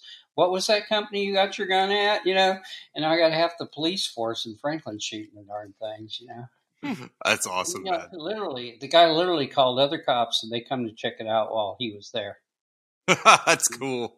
Yeah, it was funny as heck. You know, we had a little convention, you know, but but I, would sit up out. I mean, within twenty foot of the road out there, sighting the gun in, just just to peeve the bicyclers driving by. Has it got a, a pretty loud pop to it when it goes off? Oh well, some do. The fifty cal is definitely not backyard friendly. It is loud. Okay. but I just got a. I have a an adapter on the way where I can actually use my large suppressor on it, which will will cut the decibels in more more than half. Nice. Wow. So now my 25, eh, that little thing's like a mouse fart. I mean, that thing is so No. quiet. It's got a little, Most fart. it's got a little uh, suppressor on it, and it, it's just quiet as can be. Awesome, it's like dude. I can I can there'd be two squirrels in the tree. I could shoot one of them. The other one's like, "Hey, what happened to Charlie?" You know, you know, it's like, "What happened? He fell out of the tree." So You know? can somebody go to Cabela's? They go supersonic. huh? Go ahead. You first, Lando. Fine. Can you get them at Cabela's? Cabela's does carry them, but I don't know if they carry big bores. Okay. Oh, you just you can go to and they'll ship to Canada. You can, uh, in fact, there are some Canadian. There, I think there's a Canadian manufacturer. Um, but there's a the big company is uh, Airgun Pro Shop or uh, Utah Air Guns. Utah Air Guns is the best. They're great customer service, and they'll they'll ship to you. They're cool as heck, man. I mean, um, but you just can't. Uh, when I got into it, I just like this is crazy, man. I was like, uh, these things are just they're uh, they're more than amazing. You know, you're like, um, how did I not ever know about these things? I'm, I I'm, uh, I like my bows, but you've got me interested. Oh, I, I, I'm a big bow hunter. I mean, I, I'm I'm a like an instinctive shooter when it comes to bows, but uh, but the big bore air guns are a blast. What were you going to ask him, Nick? My file, I'll show you. Uh, I was going to ask if uh, you knew what kind of like muzzle speed and energy you're getting out of them. Oh, oh, on my 50 cal with the with the 350, I'm getting about 877. It it, it drops. That's uh, nothing to laugh at. But it's 700. Well, on the 350, it's over 400 foot pounds of energy. Yeah. I mean, and uh, it will the 500, and it'll blow through. You know, like the uh, here the military test, or is it the military or the law enforcement test? I think it's the military. It's funny that you know how sophisticated the United States military is. Their their uh, lethal weapon test is a three quarter inch piece of plywood. You know, and if it'll penetrate a three quarter inch piece of plywood, it is deemed lethal. Yeah, it's So- really not actually a bad analog. Yeah, my uh, my fifty cal at fifty yards will shoot through ten three quarter inch pieces of plywood. Jesus. Damn. Yeah, well, That's that's serious. I mean, what do you need a 50 cal for? What's what would anyone ever actually use a 50 caliber for? Putting bigger put holes deer in down. things. I want to put a deer down. I want him to stay down. Well, I mean, you could you could And- take and down a elk. fucking moot. Uh, I have some friends who are going uh, yeah. that are elk hunting right now as we yeah. speak. You know, with their fifty cows, Yeah. Okay. Yeah. uh, elk. Uh, um, yeah, because last year I lost a huge buck with my three fifty seven. I mean, I No dropped him in his way. tracks at fifty yards. I dropped him in his tracks at fifty yards, and I think I just grazed his spine and knocked him down. Uh, but I thought he was dead. He wasn't flopping or nothing. And uh, when I walked, I waited till dark to see if another one come out. I walked over to, you know, just get you know clean, you know, field dress him. And as soon as I touched him, he jumps up and runs off. That must have been a heck of a surprise. Yeah, and it's a huge buck too, man. I mean, huge sucker. And uh, I'm like, you know, I hope he's all right. I didn't see no blood even where he was laying or nothing. So all I can figure is I knocked him out. weird. But I learned my lesson. You know, you shoot him and they hit the ground, put one more in them. Well, yeah. Because Really? air, air guns are a little different from your supersonic rifles. They don't lead the be- the best blood trails, things Oh. like that. You know, shot placement is critical. Now with the 50 cal 525 grain, if you shoot them in the front shoulder blade, they ain't going nowhere because it will go through the shoulder blade and probably lodge in the other one Yeah. and go through all those vitals on the way. Great. And uh, Yeah. yeah, uh, Orlando, that's the point to have behind having the 50 when you're dealing with lower velocities. You need higher uh, yeah. uh, Right. mass projectiles to get the energy that you need. This is my cool 357. This is a, I don't know. Some people don't see the beauty of guns, but that's a that's a real pretty gun right there. Oh, wow. Neat?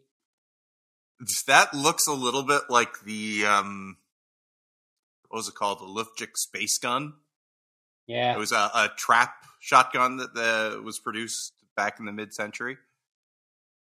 The same kind Yeah. of like, sort of very long and thin sort of uh, look to it. That's really neat. yeah. But I tell you what, it's fun. But yeah, um, I, we we used to we live in a subdivision now. It's funny about a mile from where we used to live, two miles. We used to live right down the road on like a 980 acre farm, and uh, we, I still, you know, help on that farm, and uh, and I still I've hunted that farm. I'm the only person that has really seriously hunted that farm for the last 30 years, you know, um, and it's just it's just covered up with big deer. Hmm. You know, I mean, it's a really good Lucky. piece of land right in the middle of the city limits. Oh wow! crazy, you know, Right on. in in this area where the the fathers of this uh, city are not going to be satisfied until it's all asphalt. You know, they they want I don't know they want they Mm. want they're doing all they can to make farmers give up and stuff. Kind of a weird, uh, weird thing. I've noticed that same thing that uh, farming is. It's not a very, some, not not a lot of people want to do it anymore, and if you do want to do it, it's hard to do. A lot of regulations it's going around it, and And you're also owned. You're owned by the big corporations if you're a farmer, basically, because it's like the man that's farming that leases the ground and cultivates it. Now it's like I asked him. I said, "Why don't you not?" Um, it's funny. I, you guys are going to like, "What's this guy not do?" You know, I mean, I've kept like bees all my life. I've always messed with honeybees, and uh, um, my grandfather had bees, and I've been interested ever since. You know, but uh, um, used to when 20 years ago if they had you had a big field of soybeans you couldn't put enough honeybees on it to to cover the honey crop i mean they would just fill up they would make honey like crazy as and you know it was really good tasting honey and stuff and but the new gmo type beans now bees will starve on them they Hmm. don't make no nectar at all. Yeah, and uh, it's just it's crazy. And I asked the farmer one day. I said, uh, "Would would you ever consider going back to like non-GMO beans and all that kind of stuff?" And he tells me, he says, uh, "We would love to. We wouldn't have to spray all the insecticides. We wouldn't have to spray all the herbicides and do all the stuff and everything." And uh, if we could go back to those, and, and we would probably get a better crop in better quality crops. And I'm like, well, why in the world don't you do it? He goes, we couldn't get crop insurance if we did. Yep. And so, and that's why you see them drilling and spraying and all this stuff because the people that sell the spray and the seeds and all that stuff and the herbicides, they own the crop insurance. whoa, whoa, whoa, whoa, whoa, whoa, whoa, whoa, whoa, whoa, whoa, whoa. We're getting there. There Cons- it is. Conspiracy, theory theory. stuff. Come on now. Come on now. Yeah, we don't They touch do. it. We don't- it. it- Okay, it- one, it is don't get what it Lando started. It is what it. No, hey, if he's they don't speaking follow truth. A specific schedule of spraying, they lose their crop insurance. Yep. Yep. Because I see them spray the ground. They'll spray it in the spring when the uh, there's a there's a little flower called uh, um, henbit. It these flip the fields are like just purple. It's beautiful. The bees just love it. I mean, it's fantastic forage for bees. And they're not going to plant anything for a couple months, but they're in there spraying it, killing it. And I asked them, I said, why are you killing that? They said, it's our spray schedule. We got to stick to it or we can't get our insurance. Jeez. Gotta love it. Yeah. The Yeah. world we live in, man. aren't, kids aren't dying from peanut allergies. They're dying from spray that's on peanut. It's becoming. This is becoming a very. It's horrible. I want to say well-known fact at this point that this is exactly what's happening, and I know we're we're touching on stuff that might be a little on the political side. I apologize, people. We're we're we're getting getting off the tracks here. We usually I am waving wildly, being like, Lando, stop! yeah. Nick knows not to let me get going on this because this goes this just spreads into every other whatever. Let's blacksmithing, blacksmithing. Oh, blacksmithing, yes. So Um, Sofa was awesome. You're gonna be going. What's the one in Texas called? Uh, Texas. it's just called the Texas Knife Show. Texas Knife Show. Okay. Yeah, Did you were you um, at Blade? I was there last year. Was I at Blade? I, I was walking around at Blade. Okay. Yeah, I had a good time there. That was awesome. What's you, I don't, I don't, I might do Blade next year if I can get a table. But man, the the big spots, those things are booked like four years in a row. In in Oh, really? oh wow. They book those things are booked way in advance. Because I was asking the guys at the booth what I need to do to rent one of these shows. and the guy literally looked at me and says, "You might be too old by the time you can." Oh wow. Oh, man. because they just stay booked. But Blade is, oh my gosh, that is crazy. you Yeah. know? Yeah. Well, the custom knife industry had such a big boom with the whole Forged in Fire thing, right? Oh yeah, yeah. Because it wasn't just you know so blacksmith. Sales. Yes, I was going to say we we as you know insiders experienced you know the the big spike in the price of a lot of things, but also all this new information that's out there for us as blacksmiths.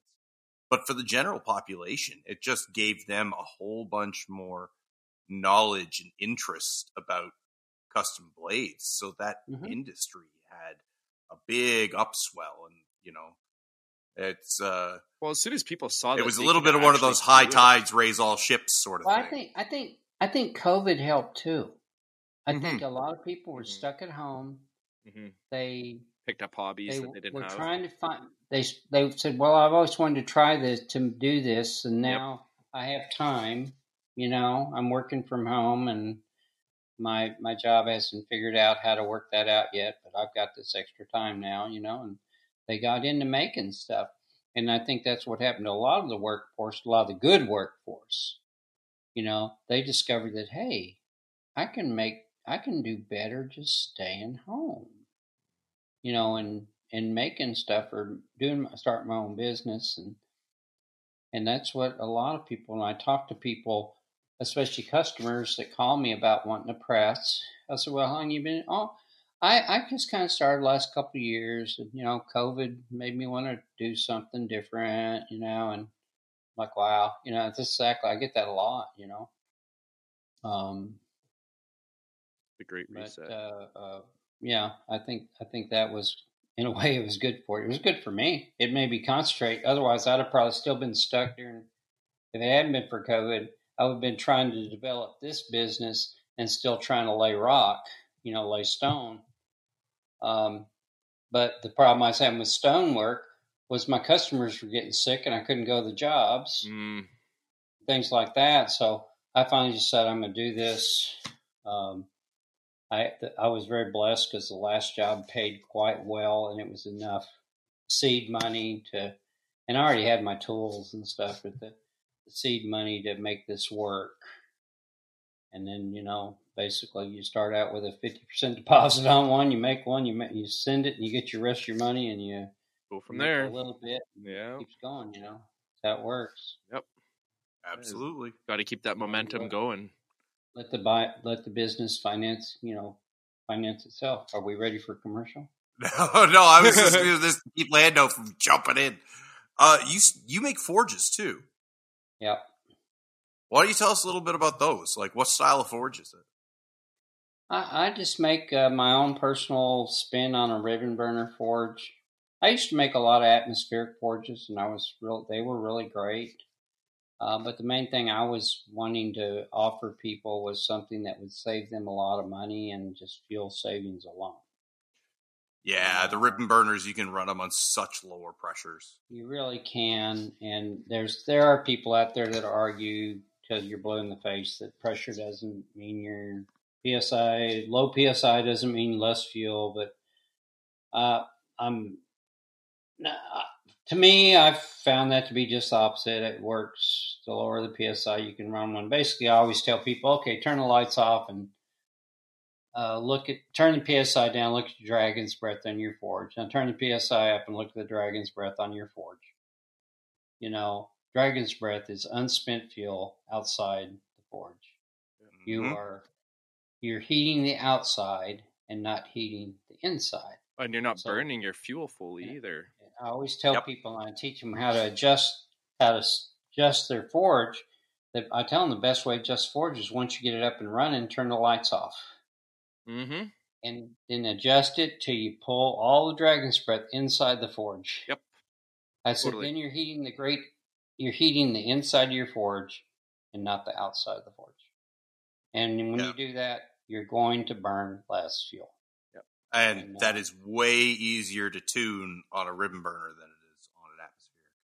Yeah, yeah. Yeah. And I don't, uh, I don't even know how you tune an atm- atmosphere. I just came across a, across the way I make my my jets for my burner that just have the certain size holes and so many of them that let air in, and it just, I just kind of accidentally fell onto that uh, combination that worked quite well, and they were very efficient. They, but they still burned a lot of fuel. Yeah, The Yeah. frosty, like the I had the frosty Yeah, tea I had the burner gamut. is sorry, fuck. we keep doing this talk over each other thing, Lando. Yeah, I had Gamico burners, and they had um, a threaded plate on top that you could use to close down the air opening. Close air It had a little down. bell housing, right? And so it really depends on the variety of burner you have, how adjustable they are. And it also depends a lot on even your elevation. Yeah. Because if you're way, it's funny, if you're way up in the mountains somewhere, you need a pipe on your burners super long. Yep, A just because the oxygen's so much lower. And- And then, it, then if you like at the beach, you get a little old bitty pipe, you know, Hmm. and it, they work the same, and it's all pressure. Pressure. Oh density, yeah. man, when you're down at the beach, I got a little itty bitty pipe for you, man. Oh my God, he's going. to Lando go- can it. like even he's shaking his head. Clark's just like, "What have I gotten myself into?" Bad Lando. Uh, Bad. bad Lando. No, no, Yeah.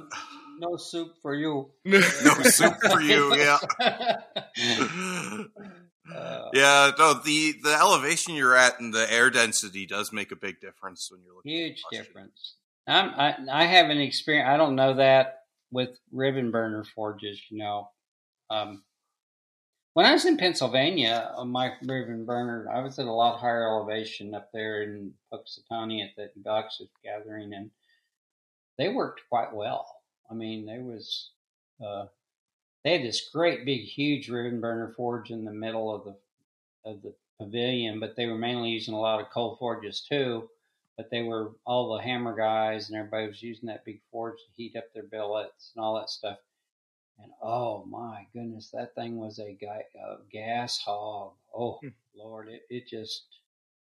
Uh, I just remember waking up one morning. I'm like, "How many tanks y'all burned last night?" I think we burned like three, and these are hundred pound tanks. Holy moly, like, jeez. "Whoa." Wow. Yeah, my hundred pound Yeah. tank lasts me a, a long time on my ribbon burner, man. And Yeah, I've oh, got no, yeah. Oh no, mine will last you months. yeah, like right. I've got a- a gigantic forge body, right? Like the internal capacity of my forge is just like huge, especially considering the size of some of the stuff that I do. But I've needed it for doing things like hold fasts. Uh, but even with this just massive forge body I've got, I still run like I can do two days of forge welding on a forty pounder. Yeah. Oh yeah. Yeah, it's amazing. I've got a. I I just built one, and uh, I uh, the the cavity is 31 and a half inches long. It's like eight inches wide and like six inches tall. And I can heat that thing end to end to forge welding temperature on a round, a little three inch round ribbon burner. Hey, And, uh, wow. Yeah, that's kind of like the size of mine. It's crazy, you know, when you got it right, you know. Yeah, you Um, see these guys and I just, uh, I just, I just stumbled on these. Uh, you might have saw the post. I, I'm gonna start playing with these little inline blowers that have mhm. like a, a remote control. yeah, like Brian And, uh, and I'm, I'm, I think that's the way to go because my ribbons, they like, they don't have to have a lot of air volume, but they like air pressure. Yep. Yeah, they like speed. You know what I'm talking about? Yep. You know, they like air pressure. I did uh, my for years. I sold the little ribbon burner had a little Intex mattress inflator motor on it. Oh yeah. I mean, you got it at Walmart for twenty bucks. hmm You know, I would sell the forge. I'd give them the box and say, if the if the blower goes out, take it back to Walmart with the box. you know? yeah. um, and uh, they would, and they would, you know. Yeah. But uh, uh, and that thing worked fantastic, but it was just so annoyingly loud. I Right. mean, just loud. Yeah, those inline Like, fans are trying to- quiet. Trying to get onto something that's quiet. I need to That look into this inline fan thing. Up at Sofa, I was playing my, I was running my quiet ribbon burners with the quiet motors on them, and I mean, very experienced people would come up and they were like, "That forge is running," you know. I mean, they were literally like, "That's so weird." It's like suppressed, you know. It's like it's just so quiet. so But you got the guides that are making. with that tank at that time, and I, for some dumb reason, I couldn't get those up to forge welding temperature, and it was that tank that I took with me. Um, because I've never had, I, I haven't changed that design in a long time, and those those forges, if you ain't careful, they'll be 2,800, 3,000 degrees if you're not careful. Yeah. In fact, I have a lot of customers that'll call me and say, "How do you, when you make a blade in these, it gets so hot? How do you keep your blades from decarbon so badly?" I'm like, "Well, I just put a four inch or three inch by three inch tube in there, and I run, I heat my blades inside the tube. You know, Uh, Mhm. yeah, that's one way to do it. it works really good. You hardly have hardly any decarb when you do that. Right. The scale is real low when you do that too. But uh, So now that's a jug. I I gotta wonder. Like I made my ribbon burner from a piece of two inch solid round bar, drilled nine, I think five sixteenths holes in it is what I used. I- Mhm. Didn't follow a formula. Is, Mm-hmm. is do you follow a formula when it comes to the ribbon burner? Well, I think the the standard formula, and I think it's pretty s- smart, was uh, it's kind of the soda straw thing. You know what I'm talking about? Yeah, yeah. Where you you whatever pipe you're using to feed your ribbon burner, you you see how many soda straws you can put in it, Ah, and, and then that's how many holes you should have in your burner. interesting. So Okay. mine, I use a I use a one inch pipe on most of my ribbon burners. Now my Really? ribbon burners aren't typical. My ribbon burner burners, they are just uh, they're a two inch of quarter thick quarter wall tubing. That's all they are, and they have holes drilled in them. They're they're not a cast burner. Yeah. And I mean, you're basically blowing out of a metal burner. That's what I made No, mine like too. and they work fantastic. You know, people when I first started doing that several years ago, people on I call them the forge gods. The forge gods would say that'll never work. It's going to melt.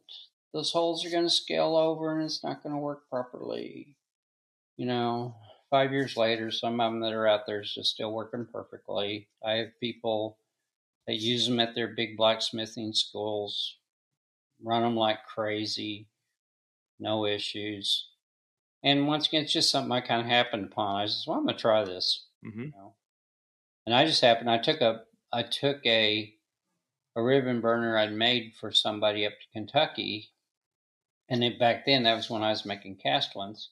And I saw this ribbon burner he had laying over in the corner of his shop, and and I just saw that it was made of metal. And I said, "How did that work?" He goes, "That worked great." I'm like, "Really?" That's crazy. At the time, I was running a huge forge and it had a three inch round, but it was a cast ribbon burner. And uh, one day I'm out there forging something, and I heard something go clunk. Well, my cast thing came off the end of my ribbon burner, fell inside my forge. But let's see the way I'd made my forge. It was a plate that was drilled out. It, it had holes in it, and then I put the straws in it and cast it all around it. So it had a metal plate up there that had holes drilled in it, and it just kept on going. And I ran that thing for like another year or so. And it worked fine. That was- Happy accident. I'm like, yeah. I'm like, Well, I guess I didn't need the big block of cast. I'm like, That's awesome. need- why am I bothering to cast these things now if this works so good? What's the Uh, reasoning behind it? Brian House, I hope That's you're listening to this, my man. Oh, Right? Uh, I've got a, I've got a That cast burner. Apollo Forge is awesome. it man. is. It's awesome forge. You think he could It's make really the fun. change over to a solid steel burner and improve it that way? I Or think, would be, I think he'd be happier with it. He'd use less fuel. yeah, Um, because if you notice, anytime you have a cast burner and it's flush with the inside of your forge, you know, it's flush where you can literally look up there and see the holes right there on the wall or the ceiling or whatever. When you notice when you're burning it, you have to run a lot of air, and the blue flames are inches away from the holes. They're way out in the they're way out in the burner. You know, they're burning out away from the burner okay, um, that's requiring more fuel and more air to push it like that. okay, What I've just what I happened on was um, with the if you cut out a cavity, say an inch and a half deep, the shape of your burner, and you sit your burner an inch and a Ah. half back in there, it creates a vortex area. And your fuel, when it gets out in that vortex area, seems to burn better.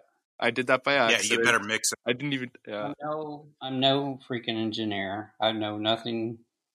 I have no science behind this. I just, it works for me, sometimes reality And, uh, is uh, reality. and uh, it's real world testing. It's Yeah. not done on a computer, but uh, and it works. It really works. Um, uh, I'm I'm a little different from Brian, where he has the narrow and tall forge. I'm the kind of the wide and short forge. hmm I think it's easier to heat a short cavity than it is a taller cavity.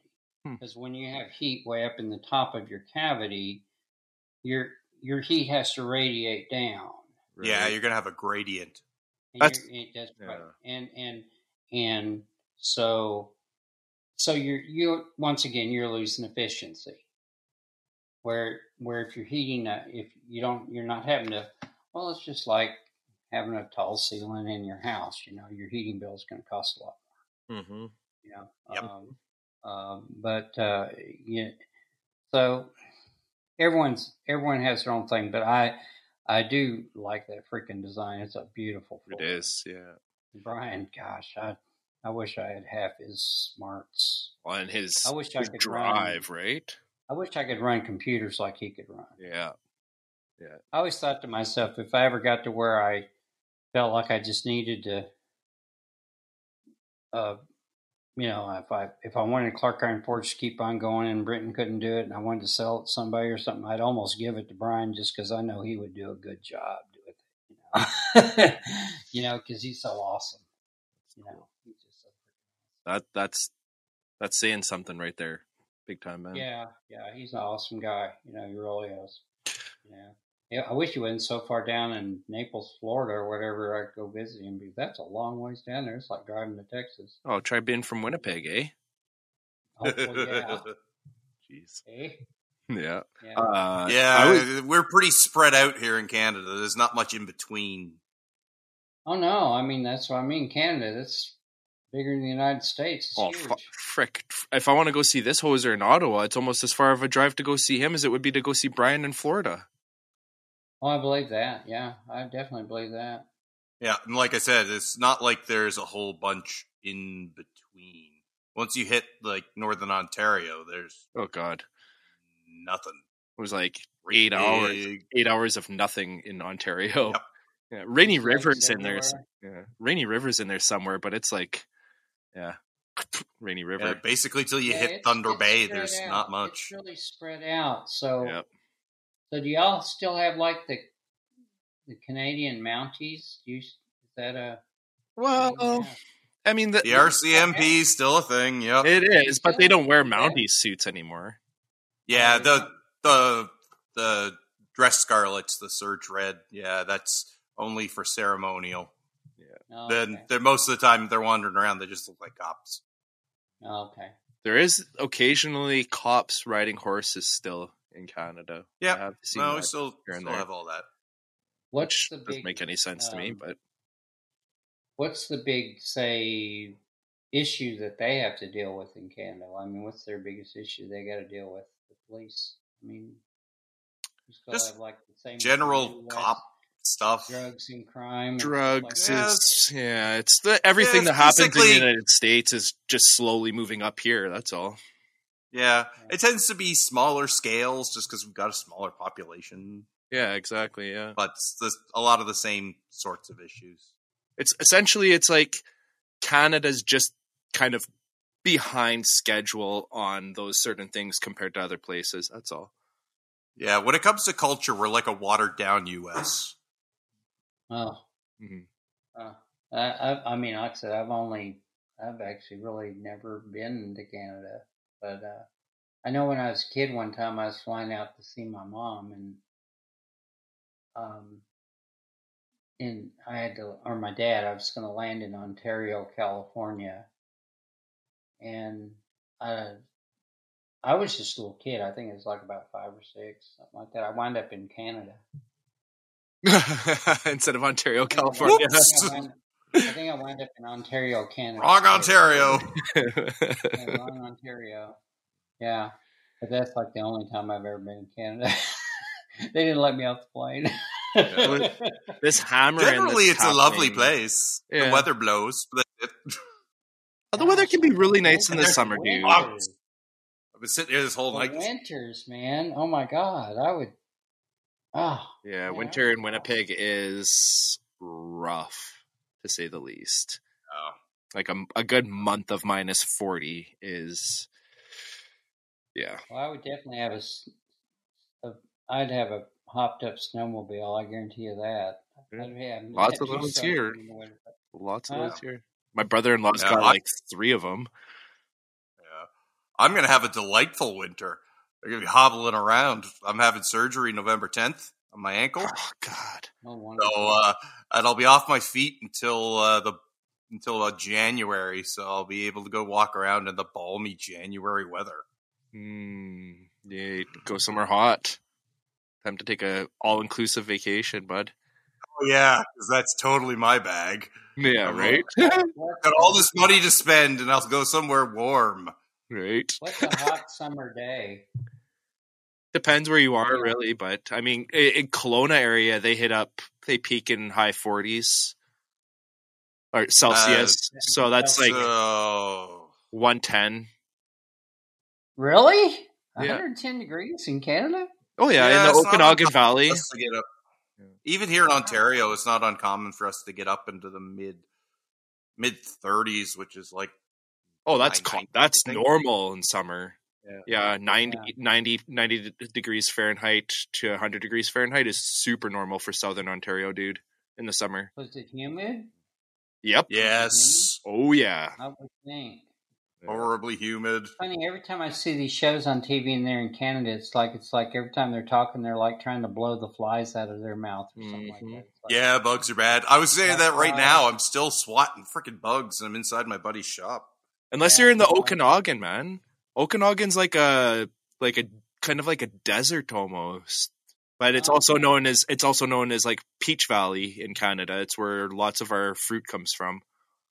Yeah, yeah. I guess it's every every place has that. It's like the United States has California, Central Valley there and all that stuff. You know, Right. the San Joaquin Valley and all that. Yeah. Yeah, I just Yeah. double checked. Yeah, we usually, if you in Fahrenheit, we do get up into the high 90s here pretty frequently. Yeah. Wow, I would have never guessed it'd get that hot up there. That that had to be miserable with the humidity. It is. Yeah, it's Winnipeg. real awful. Winnipeg hits the high 30s or 90s in the summertime regularly too. Not as much as Ontario, but we do get it. And then It it's at least you only have to put up with it a short while. I would imagine it's not. You don't have the longest summers. I would imagine. no. You know no, what's but- weird? We don't have so much spring and fall. Yeah. Uh, our springs and falls tend to be quite short. We get a long winter and a long summer. Yeah. Well, here in Tennessee, they say we have like twelve seasons. So you know, it's, it's funny if you ever see it. It's like you know you have you have fall summer or fall spring. You know, and then you, Right. you have late second winter, you know. Yeah. you know, it's fu- it, this is it's kind of funny. There's like a list out there. It's just hilarious to read, but it's pretty accurate. you know, um, you know, it's like sometimes here. Um, I just remember this from when I was had a lot of bees and I was keeping bees and stuff. I, you know, you're always watching temperatures in the wintertime. Whenever it's warm enough to go check your hives, you can get in them without hurting them and stuff hmm uh, many times in the winter, and, and we've had days in the dead of January they'd be 80 degrees. You know, just flip, a fluke. Jeez. You know, it's like, man, I'm working the beach. You know, I got to go work the beach. You know, on a day like that. You know, Oh. but to see what's going on. But but yeah, and but that was pretty regular. But we also used to have winters here, but we don't hardly have winters now. It gets cold, but we don't get the snow and stuff. But I can remember, I remember snowdrifts on the farm. You know, mile down the road. You know, it's just weird. It, I, there might be something to climate change or whatever, but all I know is it's just different. What's what's No more conspiracy what's theories. cold? No, no, we're going to talk about that. Yeah, I'm Yeah. just saying. Not not Silence, saying- Lando. Silence. not What's saying the, Uh-huh. you know, not saying the old GW, but it's just I'm just saying something's different. You know, yeah? Yeah. So uh, what's cold there?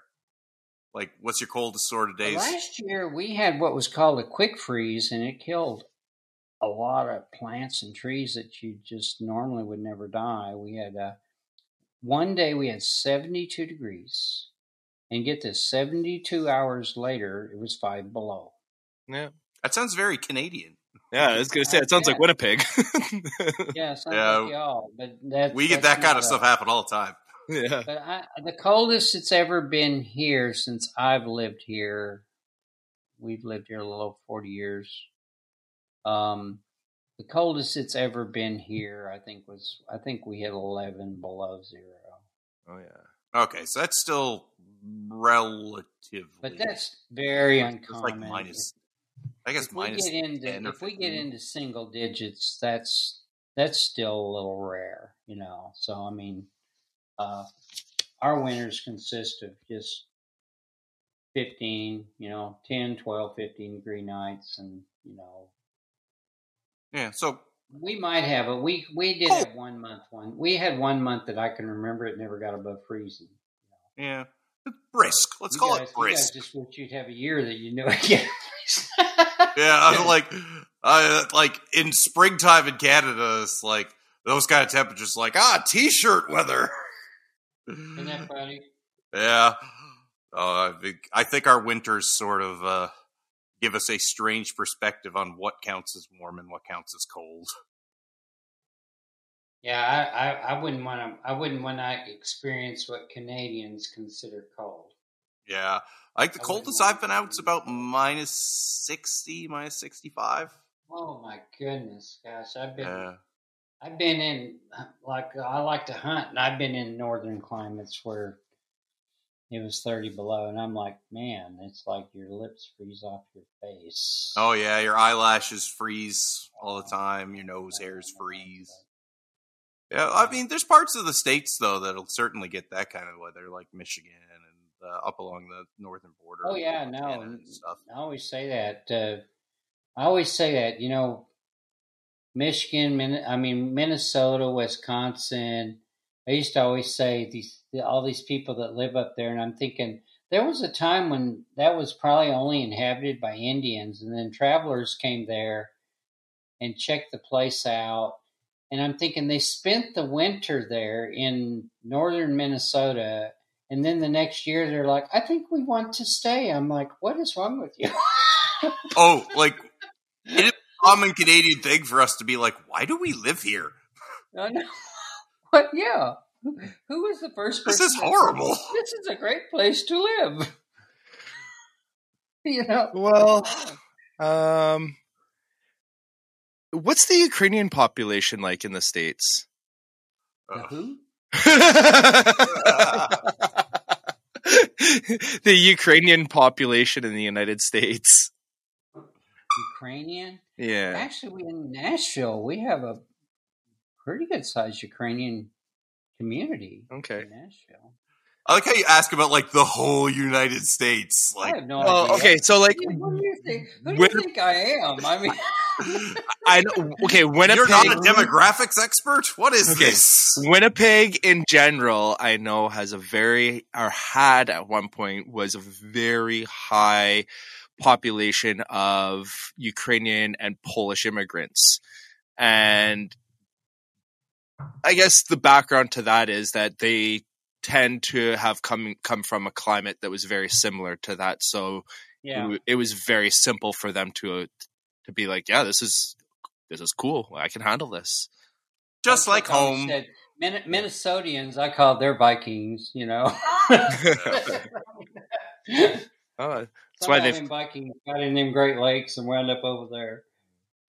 Hey, okay, so um, we're like pushing over the two-hour mark that we normally record for to try to keep things within a, a logical amount of time for people to listen to. I don't mind going over two hours; it doesn't bother me whatsoever. But maybe uh, it would be a good idea if you're cool with it to just rifle off a couple questions that we normally ask our guests. Uh, we'll start off with: Tell me about your first anvil. What did you? What was your first anvil? Oh man, it's cool. I was uh, out. I was out in my ministry, and I was. I knocked on this door, and I noticed this guy's garden in the back, and he had these anvils all through his garden. What?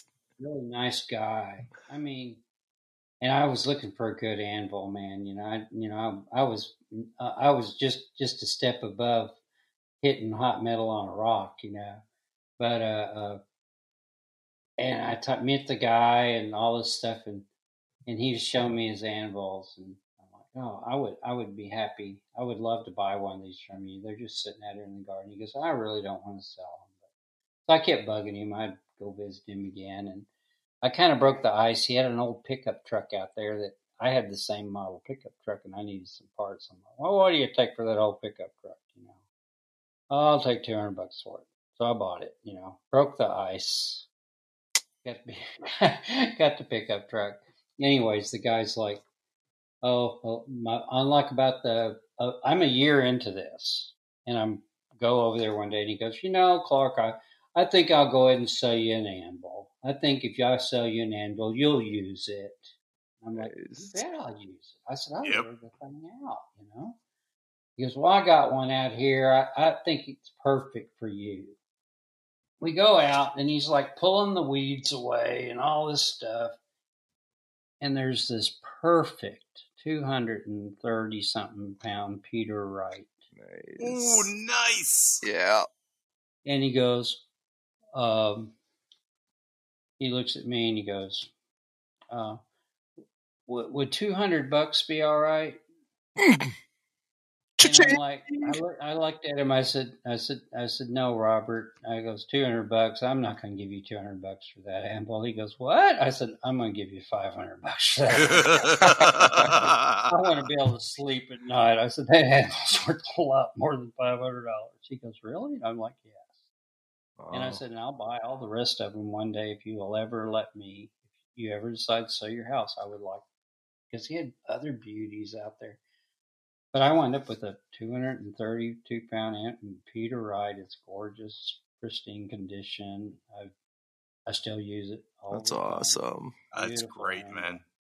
you know and uh and one day i'm driving by there and the place is up for sale and i pull in and there's nobody at the house the anvils are still out in the garden and there's nobody in the house and i'm trying to contact neighbors how can i contact them i want to buy those anvils and then a week later the place is dozed Oh. Hmm. and i'm like i almost feel like going out there with the metal detector and seeing if they buried the anvils Oh, jeez, I hope not. Oh my because i mean they dozed it so fast probably took it for scrap metal. I Oh, know. What a Right. shame.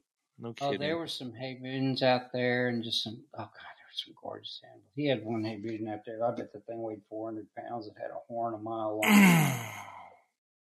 You know, Making I me- told him. I, I did tell him that day. I said, "Now, I'll give you two grand for that animal right now." no kidding. Hmm. He goes, "Really?" I said, "Yes." I said, "Don't let it get away. Tell your wife if something happens to you, I'll buy it." You know, Okay, yeah. I said, "I'll give you a fair dollar for it because it's beautiful." Making me think of Andrew at uh, Blacksmith Tools. There, did you see how? He, well, he was from Was he at Sofa with all the with all of his anvils and stuff? I think that was at Sofa. He had like baskets of them. Oh God, there. It's funny at, at Sofa. You can, sometimes, if you got the time to walk around every day, you can follow anvils. Yeah. Because the anvil collectors, he'll buy one from somebody, and I'm like, didn't so and so over there just have that? Oh yeah, I bought it from him. And then next thing you know, the next day somebody else has it. He sold it to him. it's the funniest thing. You can watch the animal just move around. You know, it's so funny. But but, but the, man, I'm like, there's a couple guys out there, and it's like, where do they get these? And this No one guy kidding, must eh? have a hundred anvils on a trailer. I'm like, good grief, the, the Yeah. beauties. Yeah. You know, it is. If you're a tool junkie, don't go sofa. Unless you want to be a broke tool junkie. exactly. What's what's your most memorable moment from uh, a blacksmithing event like that? Oh, I have a funny story. I was at the at the Texas knife shows last year, and I stayed at the La Quinta Inn, and uh, Doug Marcaida stayed at the La Quinta Inn. You know, I come down, I come down there eating breakfast with uh, oh, Frank and Nita Marcon- Marconio with Two Bastards. That'd be a good one for y'all to have on too, is with Two Bastards Forge in Texas. But they're eating breakfast with Doug. And Frank's like, Clark, come over and sit down with us, eat breakfast. I go over and sit down, you know. Nice. Anyways, and and so we eat breakfast with them. And when we get up, I got the coolest little picture. Uh, and uh, but uh, when, when we got done eating, I said, well, I looked at Doug. I said, you know, uh, I know I'm going to see you today at the show, but you mind if you know, uh, can I get a picture? You know, and sure, sure. So as Doug gets up beside me, and he gets a puts his arm kind of around me, and I, I pull out my knife, you know, like this, you know, and uh, Doug doesn't have a knife. And he's like, I got to get something. So he gets a banana. And he's got this banana, holding it like a, holding it like, what, what's that knife he likes? That, uh, uh, the karambit. uh, karambit. He's holding it like a karambit. And I turned to him and I, and it was a Kodak moment. I go, it will peel. it will peel. That's awesome. Oh, that's too good. That's It too good. Um, I, I, I have the pictures in my favorites. It's one of my favorite pictures. Oh, that's so good. That is super awesome. Yeah. Okay. Ah, that's a brilliant picture. Is that on your Instagram? Yeah, it's on my Instagram. Okay. Oh, I, I, oh, I that's too good. I can't remember if I if I mentioned this to you at the beginning of the podcast, but if you're cool with that, I'm going to steal some of your social media images to create like a collage Oh, poster that's for the episode. fine. Perfect, perfect. That's I'm gonna fine. I'm gonna use that one for sure. It'll be in there. That's Yeah, I'll sweet. make- I'm- I- it's got to be on there. I did post it. If I post it on Facebook, it's on my Instagram. But Cool. yeah, Oh man. but that was so funny. too But good. he just died laughing when I go, "It will peel." Okay, well, here's something awesome for everybody. If you want to make more memories like the one that Clark just let us know about, you can head to the 2024 Abana Conference, June 6th to 9th in Johnstown, Pennsylvania. The Artist Blacksmith Association of North America is celebrating their 50th anniversary, and the event will feature team forging competition, demonstrations, opportunities for hand-on education, family activities, and even more. You can find all of this information if you visit abana.org slash 50th anniversary. And do not, do not hesitate to go and check this event out, you guys. 50th anniversary by Abana is bound to be mind blowing and something you will yeah, never it's gonna be a big one. Yeah. Yeah, there has been some discussion about us putting together a team. Oh, for yeah? the forging competition. Oh, Yeah, I don't know if it's gonna happen. It's pretty. It's a bit. It's a bit of a stretch, but it might. Cool. yeah. Cool. I, I I never get to go to the Abana because I like I love the blacksmith gathering. It's only a couple weeks before in in Punxsutawney. Right. That's that's four days, twenty four hour day forging. Wow. It's a it's a beast of a fun time. Cool. A lot of good fun people and um, they always have. Well, last year was Smelt Team Six. This year it'll be Smelt Team Seven. You know, they'll be making a big bloom. You know, the bloom they made last year was over a hundred pounds. Whoa! That is a serious bloom. yeah. Yeah. It was crazy. It was so big we couldn't hardly get it cut fast enough. You know, it, it was just crazy huge. And I, I that that was first time I'd ever experienced a bloom, watching a bloom actually from start to finish, and I'm like, that's just too Well, to see that is your first one. That's awesome. It was dude. my first one. Very cool. Yeah, I've seen them on TV, but to see it in person, that was it was crazy. And the ladies, the guy, the the guys' girlfriends and wives and stuff were in in on it. Man, these women were animals. I mean, they they worked just as hard as the guys, swinging them sledgehammers and shaping that thing, and just gosh, it was it was, it was incredible. It was incredible. That's pretty amazing. Yeah. All right, I think I'm gonna. Yeah. Oh, go ahead. I was going to say, yeah, Banna approached me at SOFA and asked me if I could come there. I'm thinking, I don't think I can do two Pennsylvania things in a row. Yeah. it's a long drive. It's a long drive. Yeah. Yeah. And when you're pulling like a 8,000 pound trailer, it's a long drive. It's Right. Just a, you know, yeah. Fair. Mhm. Yeah, it really is. But Nick, Um, throw out your your your question that you always do, buddy. My favorite question. yes, please. When you're working by hand at the anvil, what's your go-to hammer? Alan Larson, my Alan Larson rounding hammer, my little, actually it's a three and a half pounder. I like a larger hammer. Uh, I'm a, I'm a choke up, short stroke kind of guy. Um, it's a lot easier on my elbows Yep. when I do it that way instead of pounding, you know, swinging it. But that, ah, oh man, Andrew Larson, he's in Kentucky. It, that thing moves metal like butter. I mean, it's a, it's just almost moves it too fast sometimes. It's just, just a great hammer. Um, Yeah. Heavy rounding hammers. uh, Like in my opinion, heavy rounding hammer is the way to go. It is. It really is. When he first made me that hammer, I thought, gosh, this thing's heavy. I'm to kill myself using this. But he goes, no, he says, just choke up on it, use a little bit that way. He said, you'll learn to, li-" and I, he's right. a lot of it. and Andrew's a little guy. He's a lot smaller than me. And that's, he swings those things like a beast. Uh, it's those those guys, man. Him and Mark Ling and Ethan Hardy.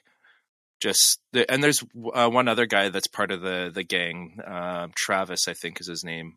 All four Yeah. of those guys, just crazy awesome, crazy awesome. Yeah, Yeah, the chain gang. that's um. Yeah, the, the, they win at SOFA.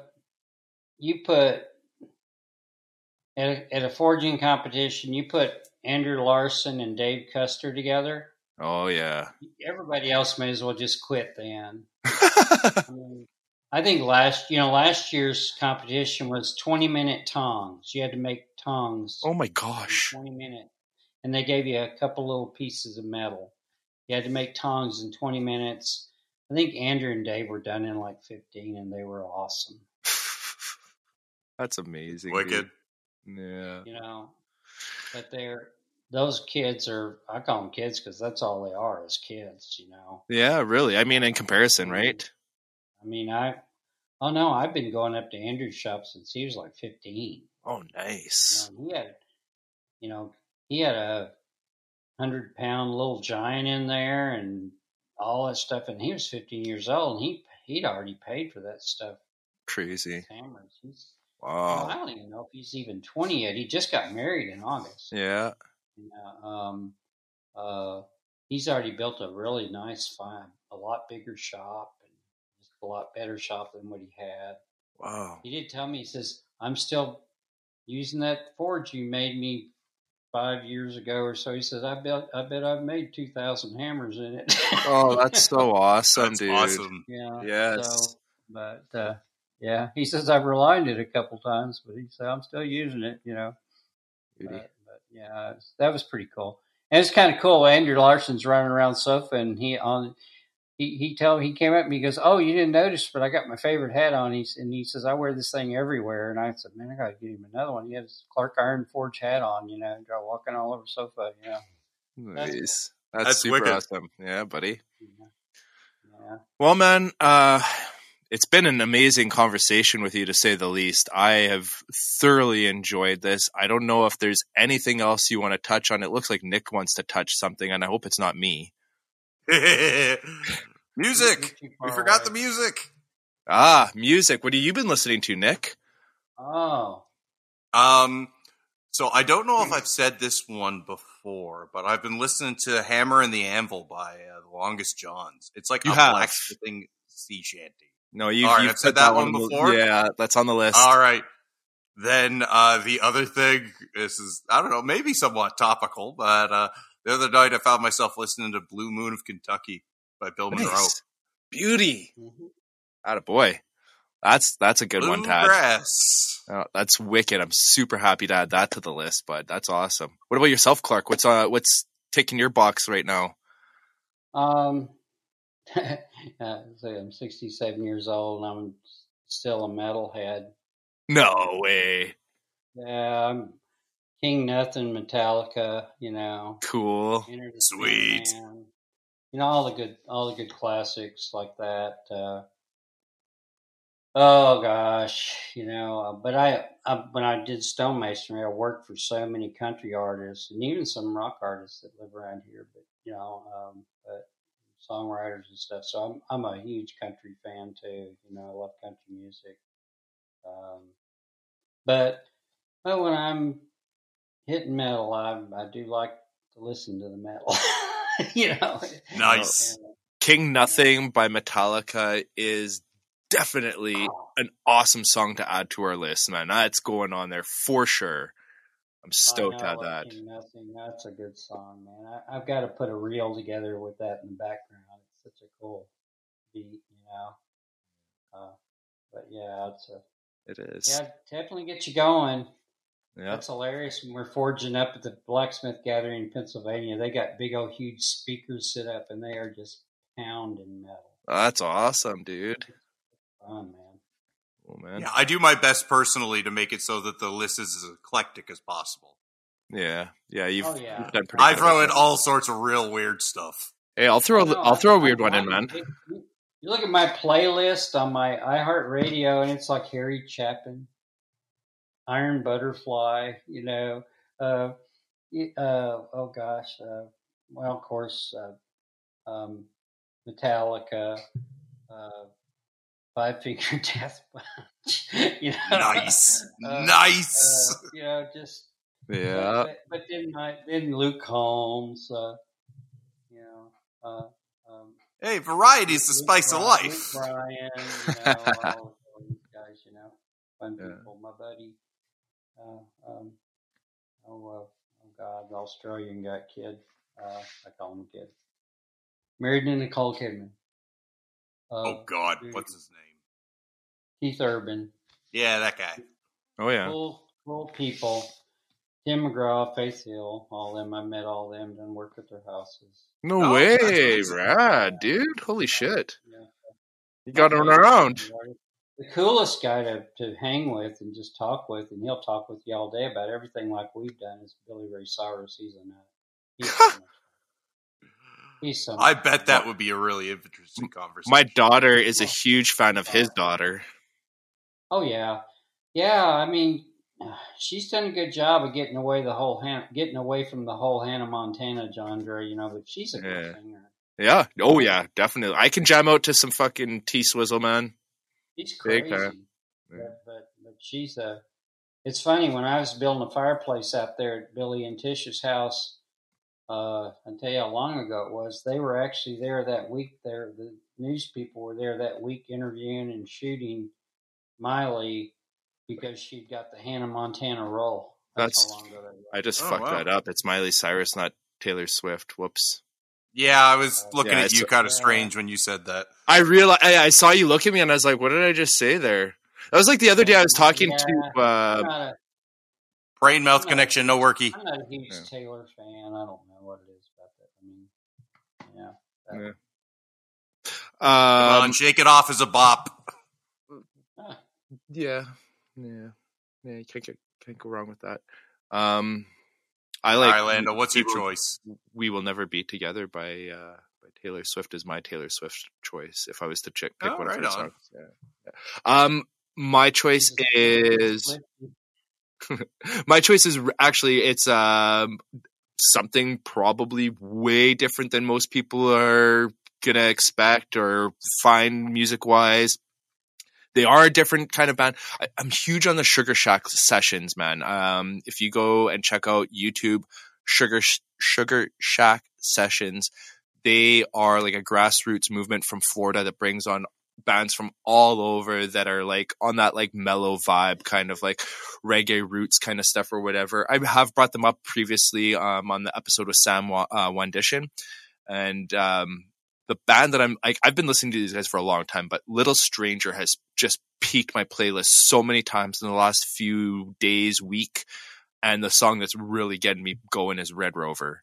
It is a fast paced kind of white boy rap song that m- might not fall into a, a good category with a lot of people, but it's vibing on me big time, dude. I'm really liking it. It gets me gets me pumped. It's a good good feeling song. So Well, you have to send me a link to that, man. taking notes. I gotta check these out. I, I I'm not really. I love all kinds of music. I, um, man, I you know I love like classical guitars and things like that. I was always hooked on Glen Campbell and Oh, know, yeah. you remember Roy Clark and all these guys Mhm. just phenomenal guitarists. You know, Brad Paisley.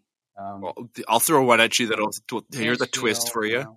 Diana Krall, one of my favorite Oh, artists. ah, yes. Oh, yeah. hmm Yeah, they're yeah, pretty some pretty amazing artists. You know. Yeah. Um, Actually, well, I speaking mean, of uh sorry, go ahead. speaking of good artists, um, I mean they're artists. They they released an amazing song that peaked the charts. Uh, the Twelve Days of Christmas. I'm talking about Bob and Doug McKenzie. These two boys are they're our boys, man, and we fall back on them every episode for our outro. Let's do it, Nick. Come on, give me some Bob and Doug McKenzie love. Coo, roo, coo, coo, coo, coo, coo. Coo-roo-coo-coo-coo-coo-coo. Good day. Day.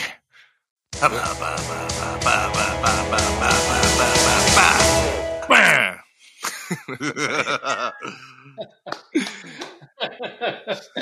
oh, you guys are crazy.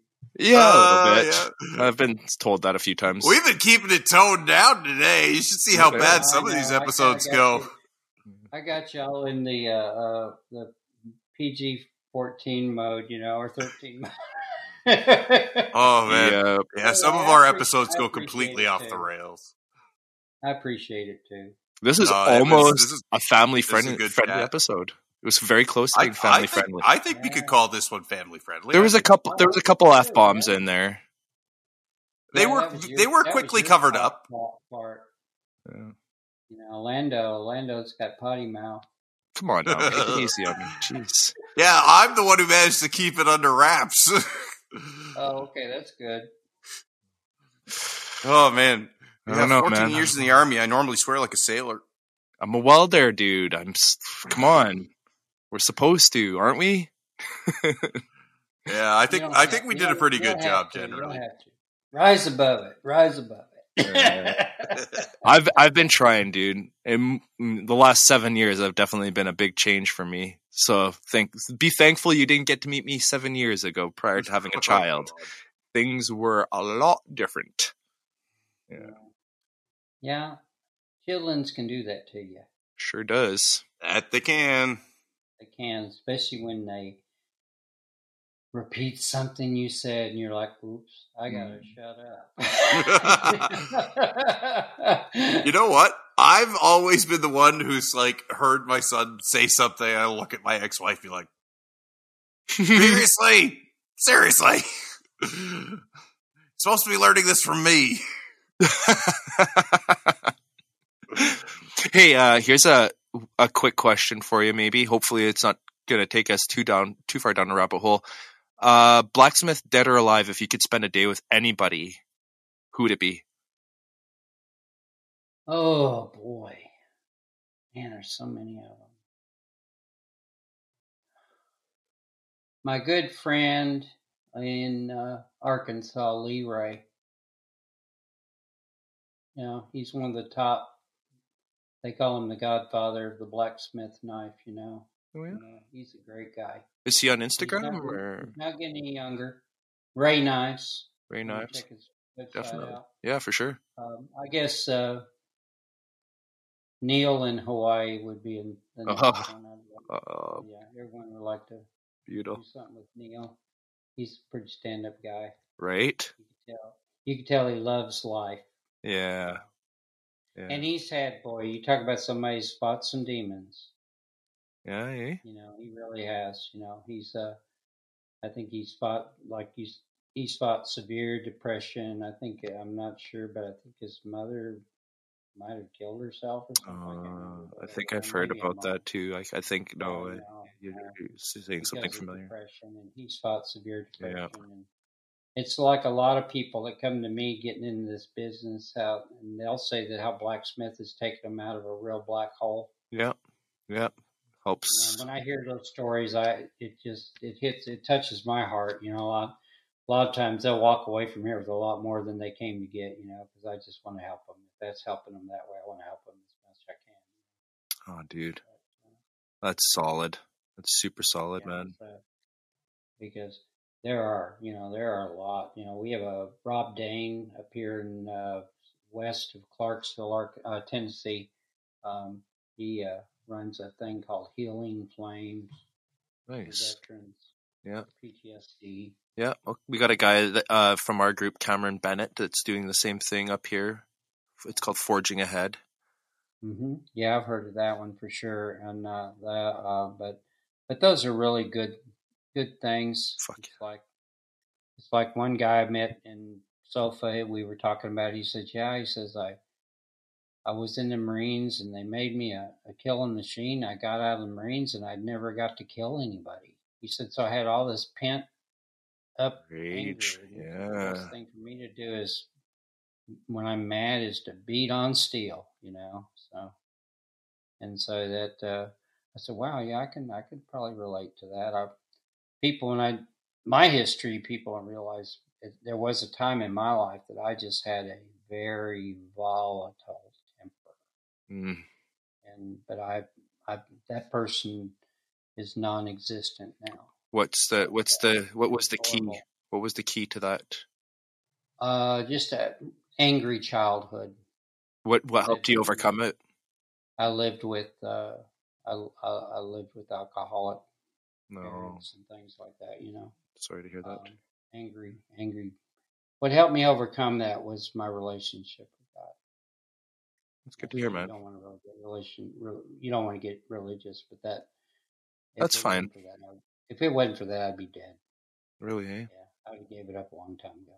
Wow, that's deep, dude. But yeah, I can I can feel that. I don't have the relationship with God, but uh, ther- therapy has definitely speaking. Uh, I'm I lean more on Buddhism, and my my uh, therapist that I see, she's a, a, a bit of a Buddhist guru for me, and uh,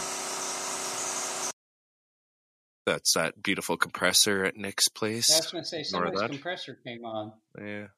Um yeah, man, uh mental stability in this world seems to be a very difficult thing, man, uh, for a lot of people and it seems to be coming out in a lot of podcasts lately. I hear um talk about it on, on a few different podcasts now. So it's well, yeah, Nick, I mean, he's been very open about his his story in in life of uh going to what he calls clown college there and kind of being I don't know I don't help helped I I know he's we were just talking for like probably an hour before we sat down with you Clark about what we're dealing While I with. was sleeping.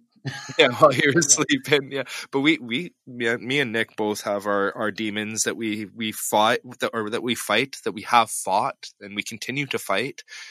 Um like i said i i go to therapy or i haven't been for a while. I really need to reach back out to my therapist and and talk to her again. I don't even like to call it therapy. It's we just have amazing conversations that help keep me grounded that uh that take me back to reality a little bit and make and make me like she shakes my head and says, "No, enough for these dark thoughts. Think these ways instead." And it's just for some reason she's able to bring me back to light type thing. I guess is the way to look at it. Well, with me, you, you have to have a, a good routine of something each day, and we do, especially in the morning.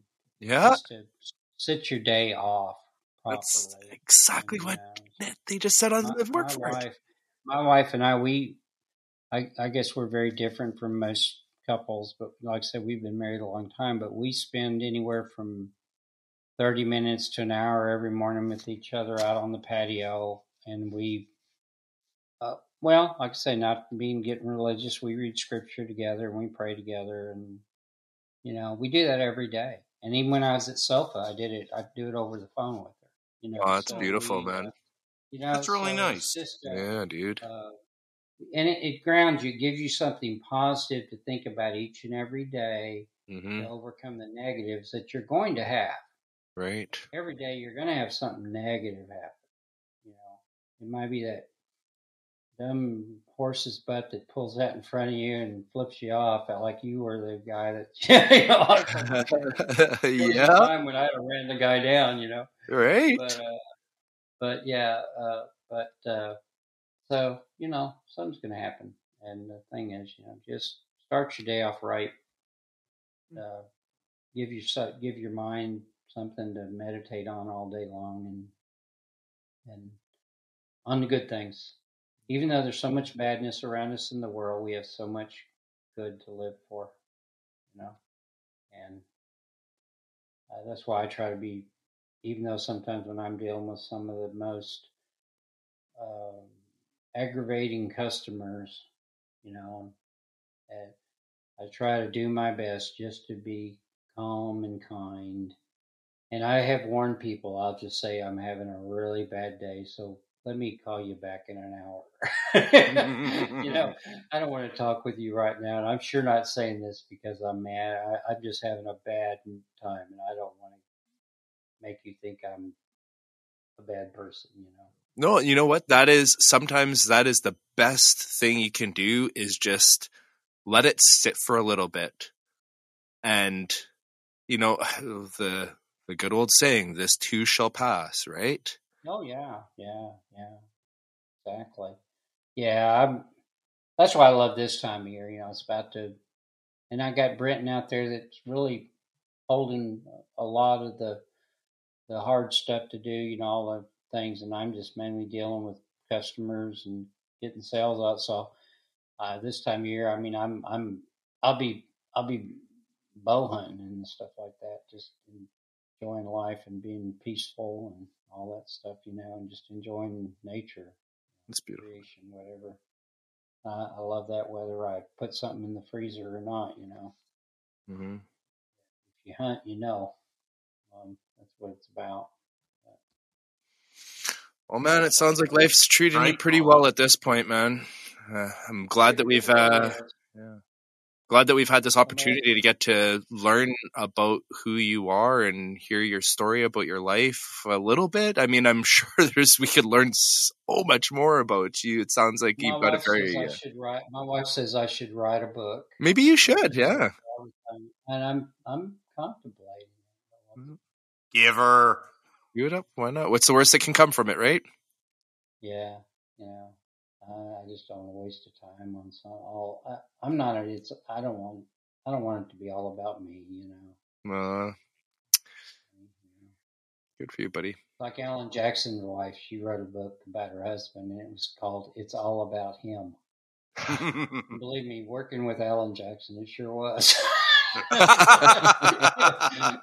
yeah, but he was a rascal. But, uh, it takes a certain person to be at that level, dude. Yeah. Yeah. Uh, well, but yeah. Well, who knows? But I, I tell you what, this this has been really enjoyable. Really enjoyable. Oh, yeah, I'm glad you enjoyed your time, dude. Yeah, man, I enjoyed it too. Yeah. I'm glad I woke up. I am too, dude. I was yes, I was worried. Very that we glad that we got this. to do this tonight. Oh, I'm glad I woke up. You know, I feel a lot better now because I was thinking, oh my god, I, I was thinking this thing was like live or something. You know, I was like, oh my goodness, this would be horrible. But I did. It all turned out great. Badly. no, I don't need. I don't record the video either, so it's just audio. I've been bugged Oh, that I should. Do, total audio? yeah, I've been Okay, bugged that I should do the video, but it's just I don't know. Nah, the audio's great. Yeah. It's a I- podcast. it's just. I, just I think what I'm gonna start doing. So um, this area behind me, I'm gonna start setting it up to be like a recording studio where I can sit down with somebody and have in person conversations and record that with video for YouTube. Oh, that'd be Yeah, cool, uh, that'd be man. a little hard though, because aren't you a little limited with your people up all? the you'd up be there? surprised how many blacksmiths are in Winnipeg, dude. Oh, okay, well, that's cool. Well, just like the environs kind of around there, regu- you know, reasonable driving distance. Yeah. And then add in the fact like I I do love to travel. I typically go to British Columbia once every year for a skiing trip. Um so you know couple in uh, making a few podcasts recording while I'm on a skiing trip and all of a sudden now it's a business trip that I can write off, right? Mhm. Heyo. I'm- I'm- yeah, I'm. I love to. I love to hop in my truck and take trips. I, I don't even mind if I'm pulling an eight thousand pound trailer. You know, my truck is just screaming on every. What do you have for a truck? It's it's believe it or not, it's just a half ton Dodge with a Hemi in it, Oh my god. four wheel drive. It's good Wow. looking truck. What year? It's, it's built. It's built to tow. It's 2006. Okay. You know, we're talking what 17 year old truck. You know. I got a 14 and I blew the engine It's on it a couple years ago now. Truck. I like the. The thing is that four wheel drive model. That was the year that Dodge made the independent. Only year they made the independent front suspension on their four wheel drive trucks. And I'm kind of glad I got it. The thing rides so nice. Huh. You know, right? It it it it handles really good. And I put airbags on it for towing, which makes Yeah. the- Yeah. It's the only way to tow a heavy loads with airbags. Oh yeah. airbags. Man, it's just awesome, really. You know, the truck doesn't, you don't feel like you're moving when you're going around corners and stuff. It's just, just tight, you know. Hmm. But it's funny, I had to change my brakes at Sofa. I, I pull all the way up to Sofa. I get, I drive all the way to Sofa, and as soon as I pull in, I'm, I'm slowing down to stop at the registration office. As soon as I hit my brakes, I hear, I'm like, Oh. I'm like, oh great. So I'm like, I can't tow this thing home until I cha- I change my brakes there. Pa- pads and rotors or uh, just pads, yeah. good old, good old disc brakes. Real quick. funny. Yeah, it's a quick job. Quick and simple. Yeah, yeah, yeah. Nothing's quick when you're doing it on asphalt. but yeah, but but it was fun. But it it uh, but you know I'm sh- I'm sure glad it let me know it then and not Halfway No, or yeah. miles on the way home. Right. Yep. Yeah, that would have been fun to change on the side of the road. No. I did have, uh, I did, I did have one horrible experience. Almost had a terrifying wreck coming home. You know, I was coming through Kentucky, and you know, doing about 70, 75, pulling a trailer, and I just see up in the distance some guy driving way off. He's got his flashers on. He's in the right lane and it was just not even a minute it was just seconds. I was on him. He was in a i guess he's in an electric car that was lost charge. And it had him down to limp mode. Mm. and he was driving all a 10 mile an hour on the interstate. There was a truck come up behind me. He nearly jackknifed. Oh shit. It a horrible Yikes. and this idiot had 15 foot of shoulder to drive on Jesus. but he was in the right lane Oh my gosh. You know? And I have like a big train horn on my truck, and I laid on that train horn, and he got off on the shoulder, you know. Yeah. And but but I'm thinking, man, I nearly this truck behind me, him in front of me, I nearly died. This mm. was, a, but I couldn't believe it. I'm thinking I was a policeman, I'd pull that dude over and say, "Give me your license. You're never driving again." Oh It- man, You're not smart enough to pull up on the shoulder when you're only doing ten mile an hour in a I'm seventy. kidding. If only the police had the ability to do that sometimes. Oh well, some of them think they do. They just end it right there. yeah, yeah. Well, there's Uh. that too. It's- but- we're Yikes! very dangerously close to politics. yeah, dangerous Uh, politics. Going down. Nick's going crazy. Lando, stop! No, don't do it! Don't dive down that hole. Nick, Nick, you didn't get you one of them little air horns. You know, Yeah. when he gets going out right into the microphone. You could just just start tapping on the microphone. That'd probably do the trick. Just no, Bad Lando. no. Bad. That's all right.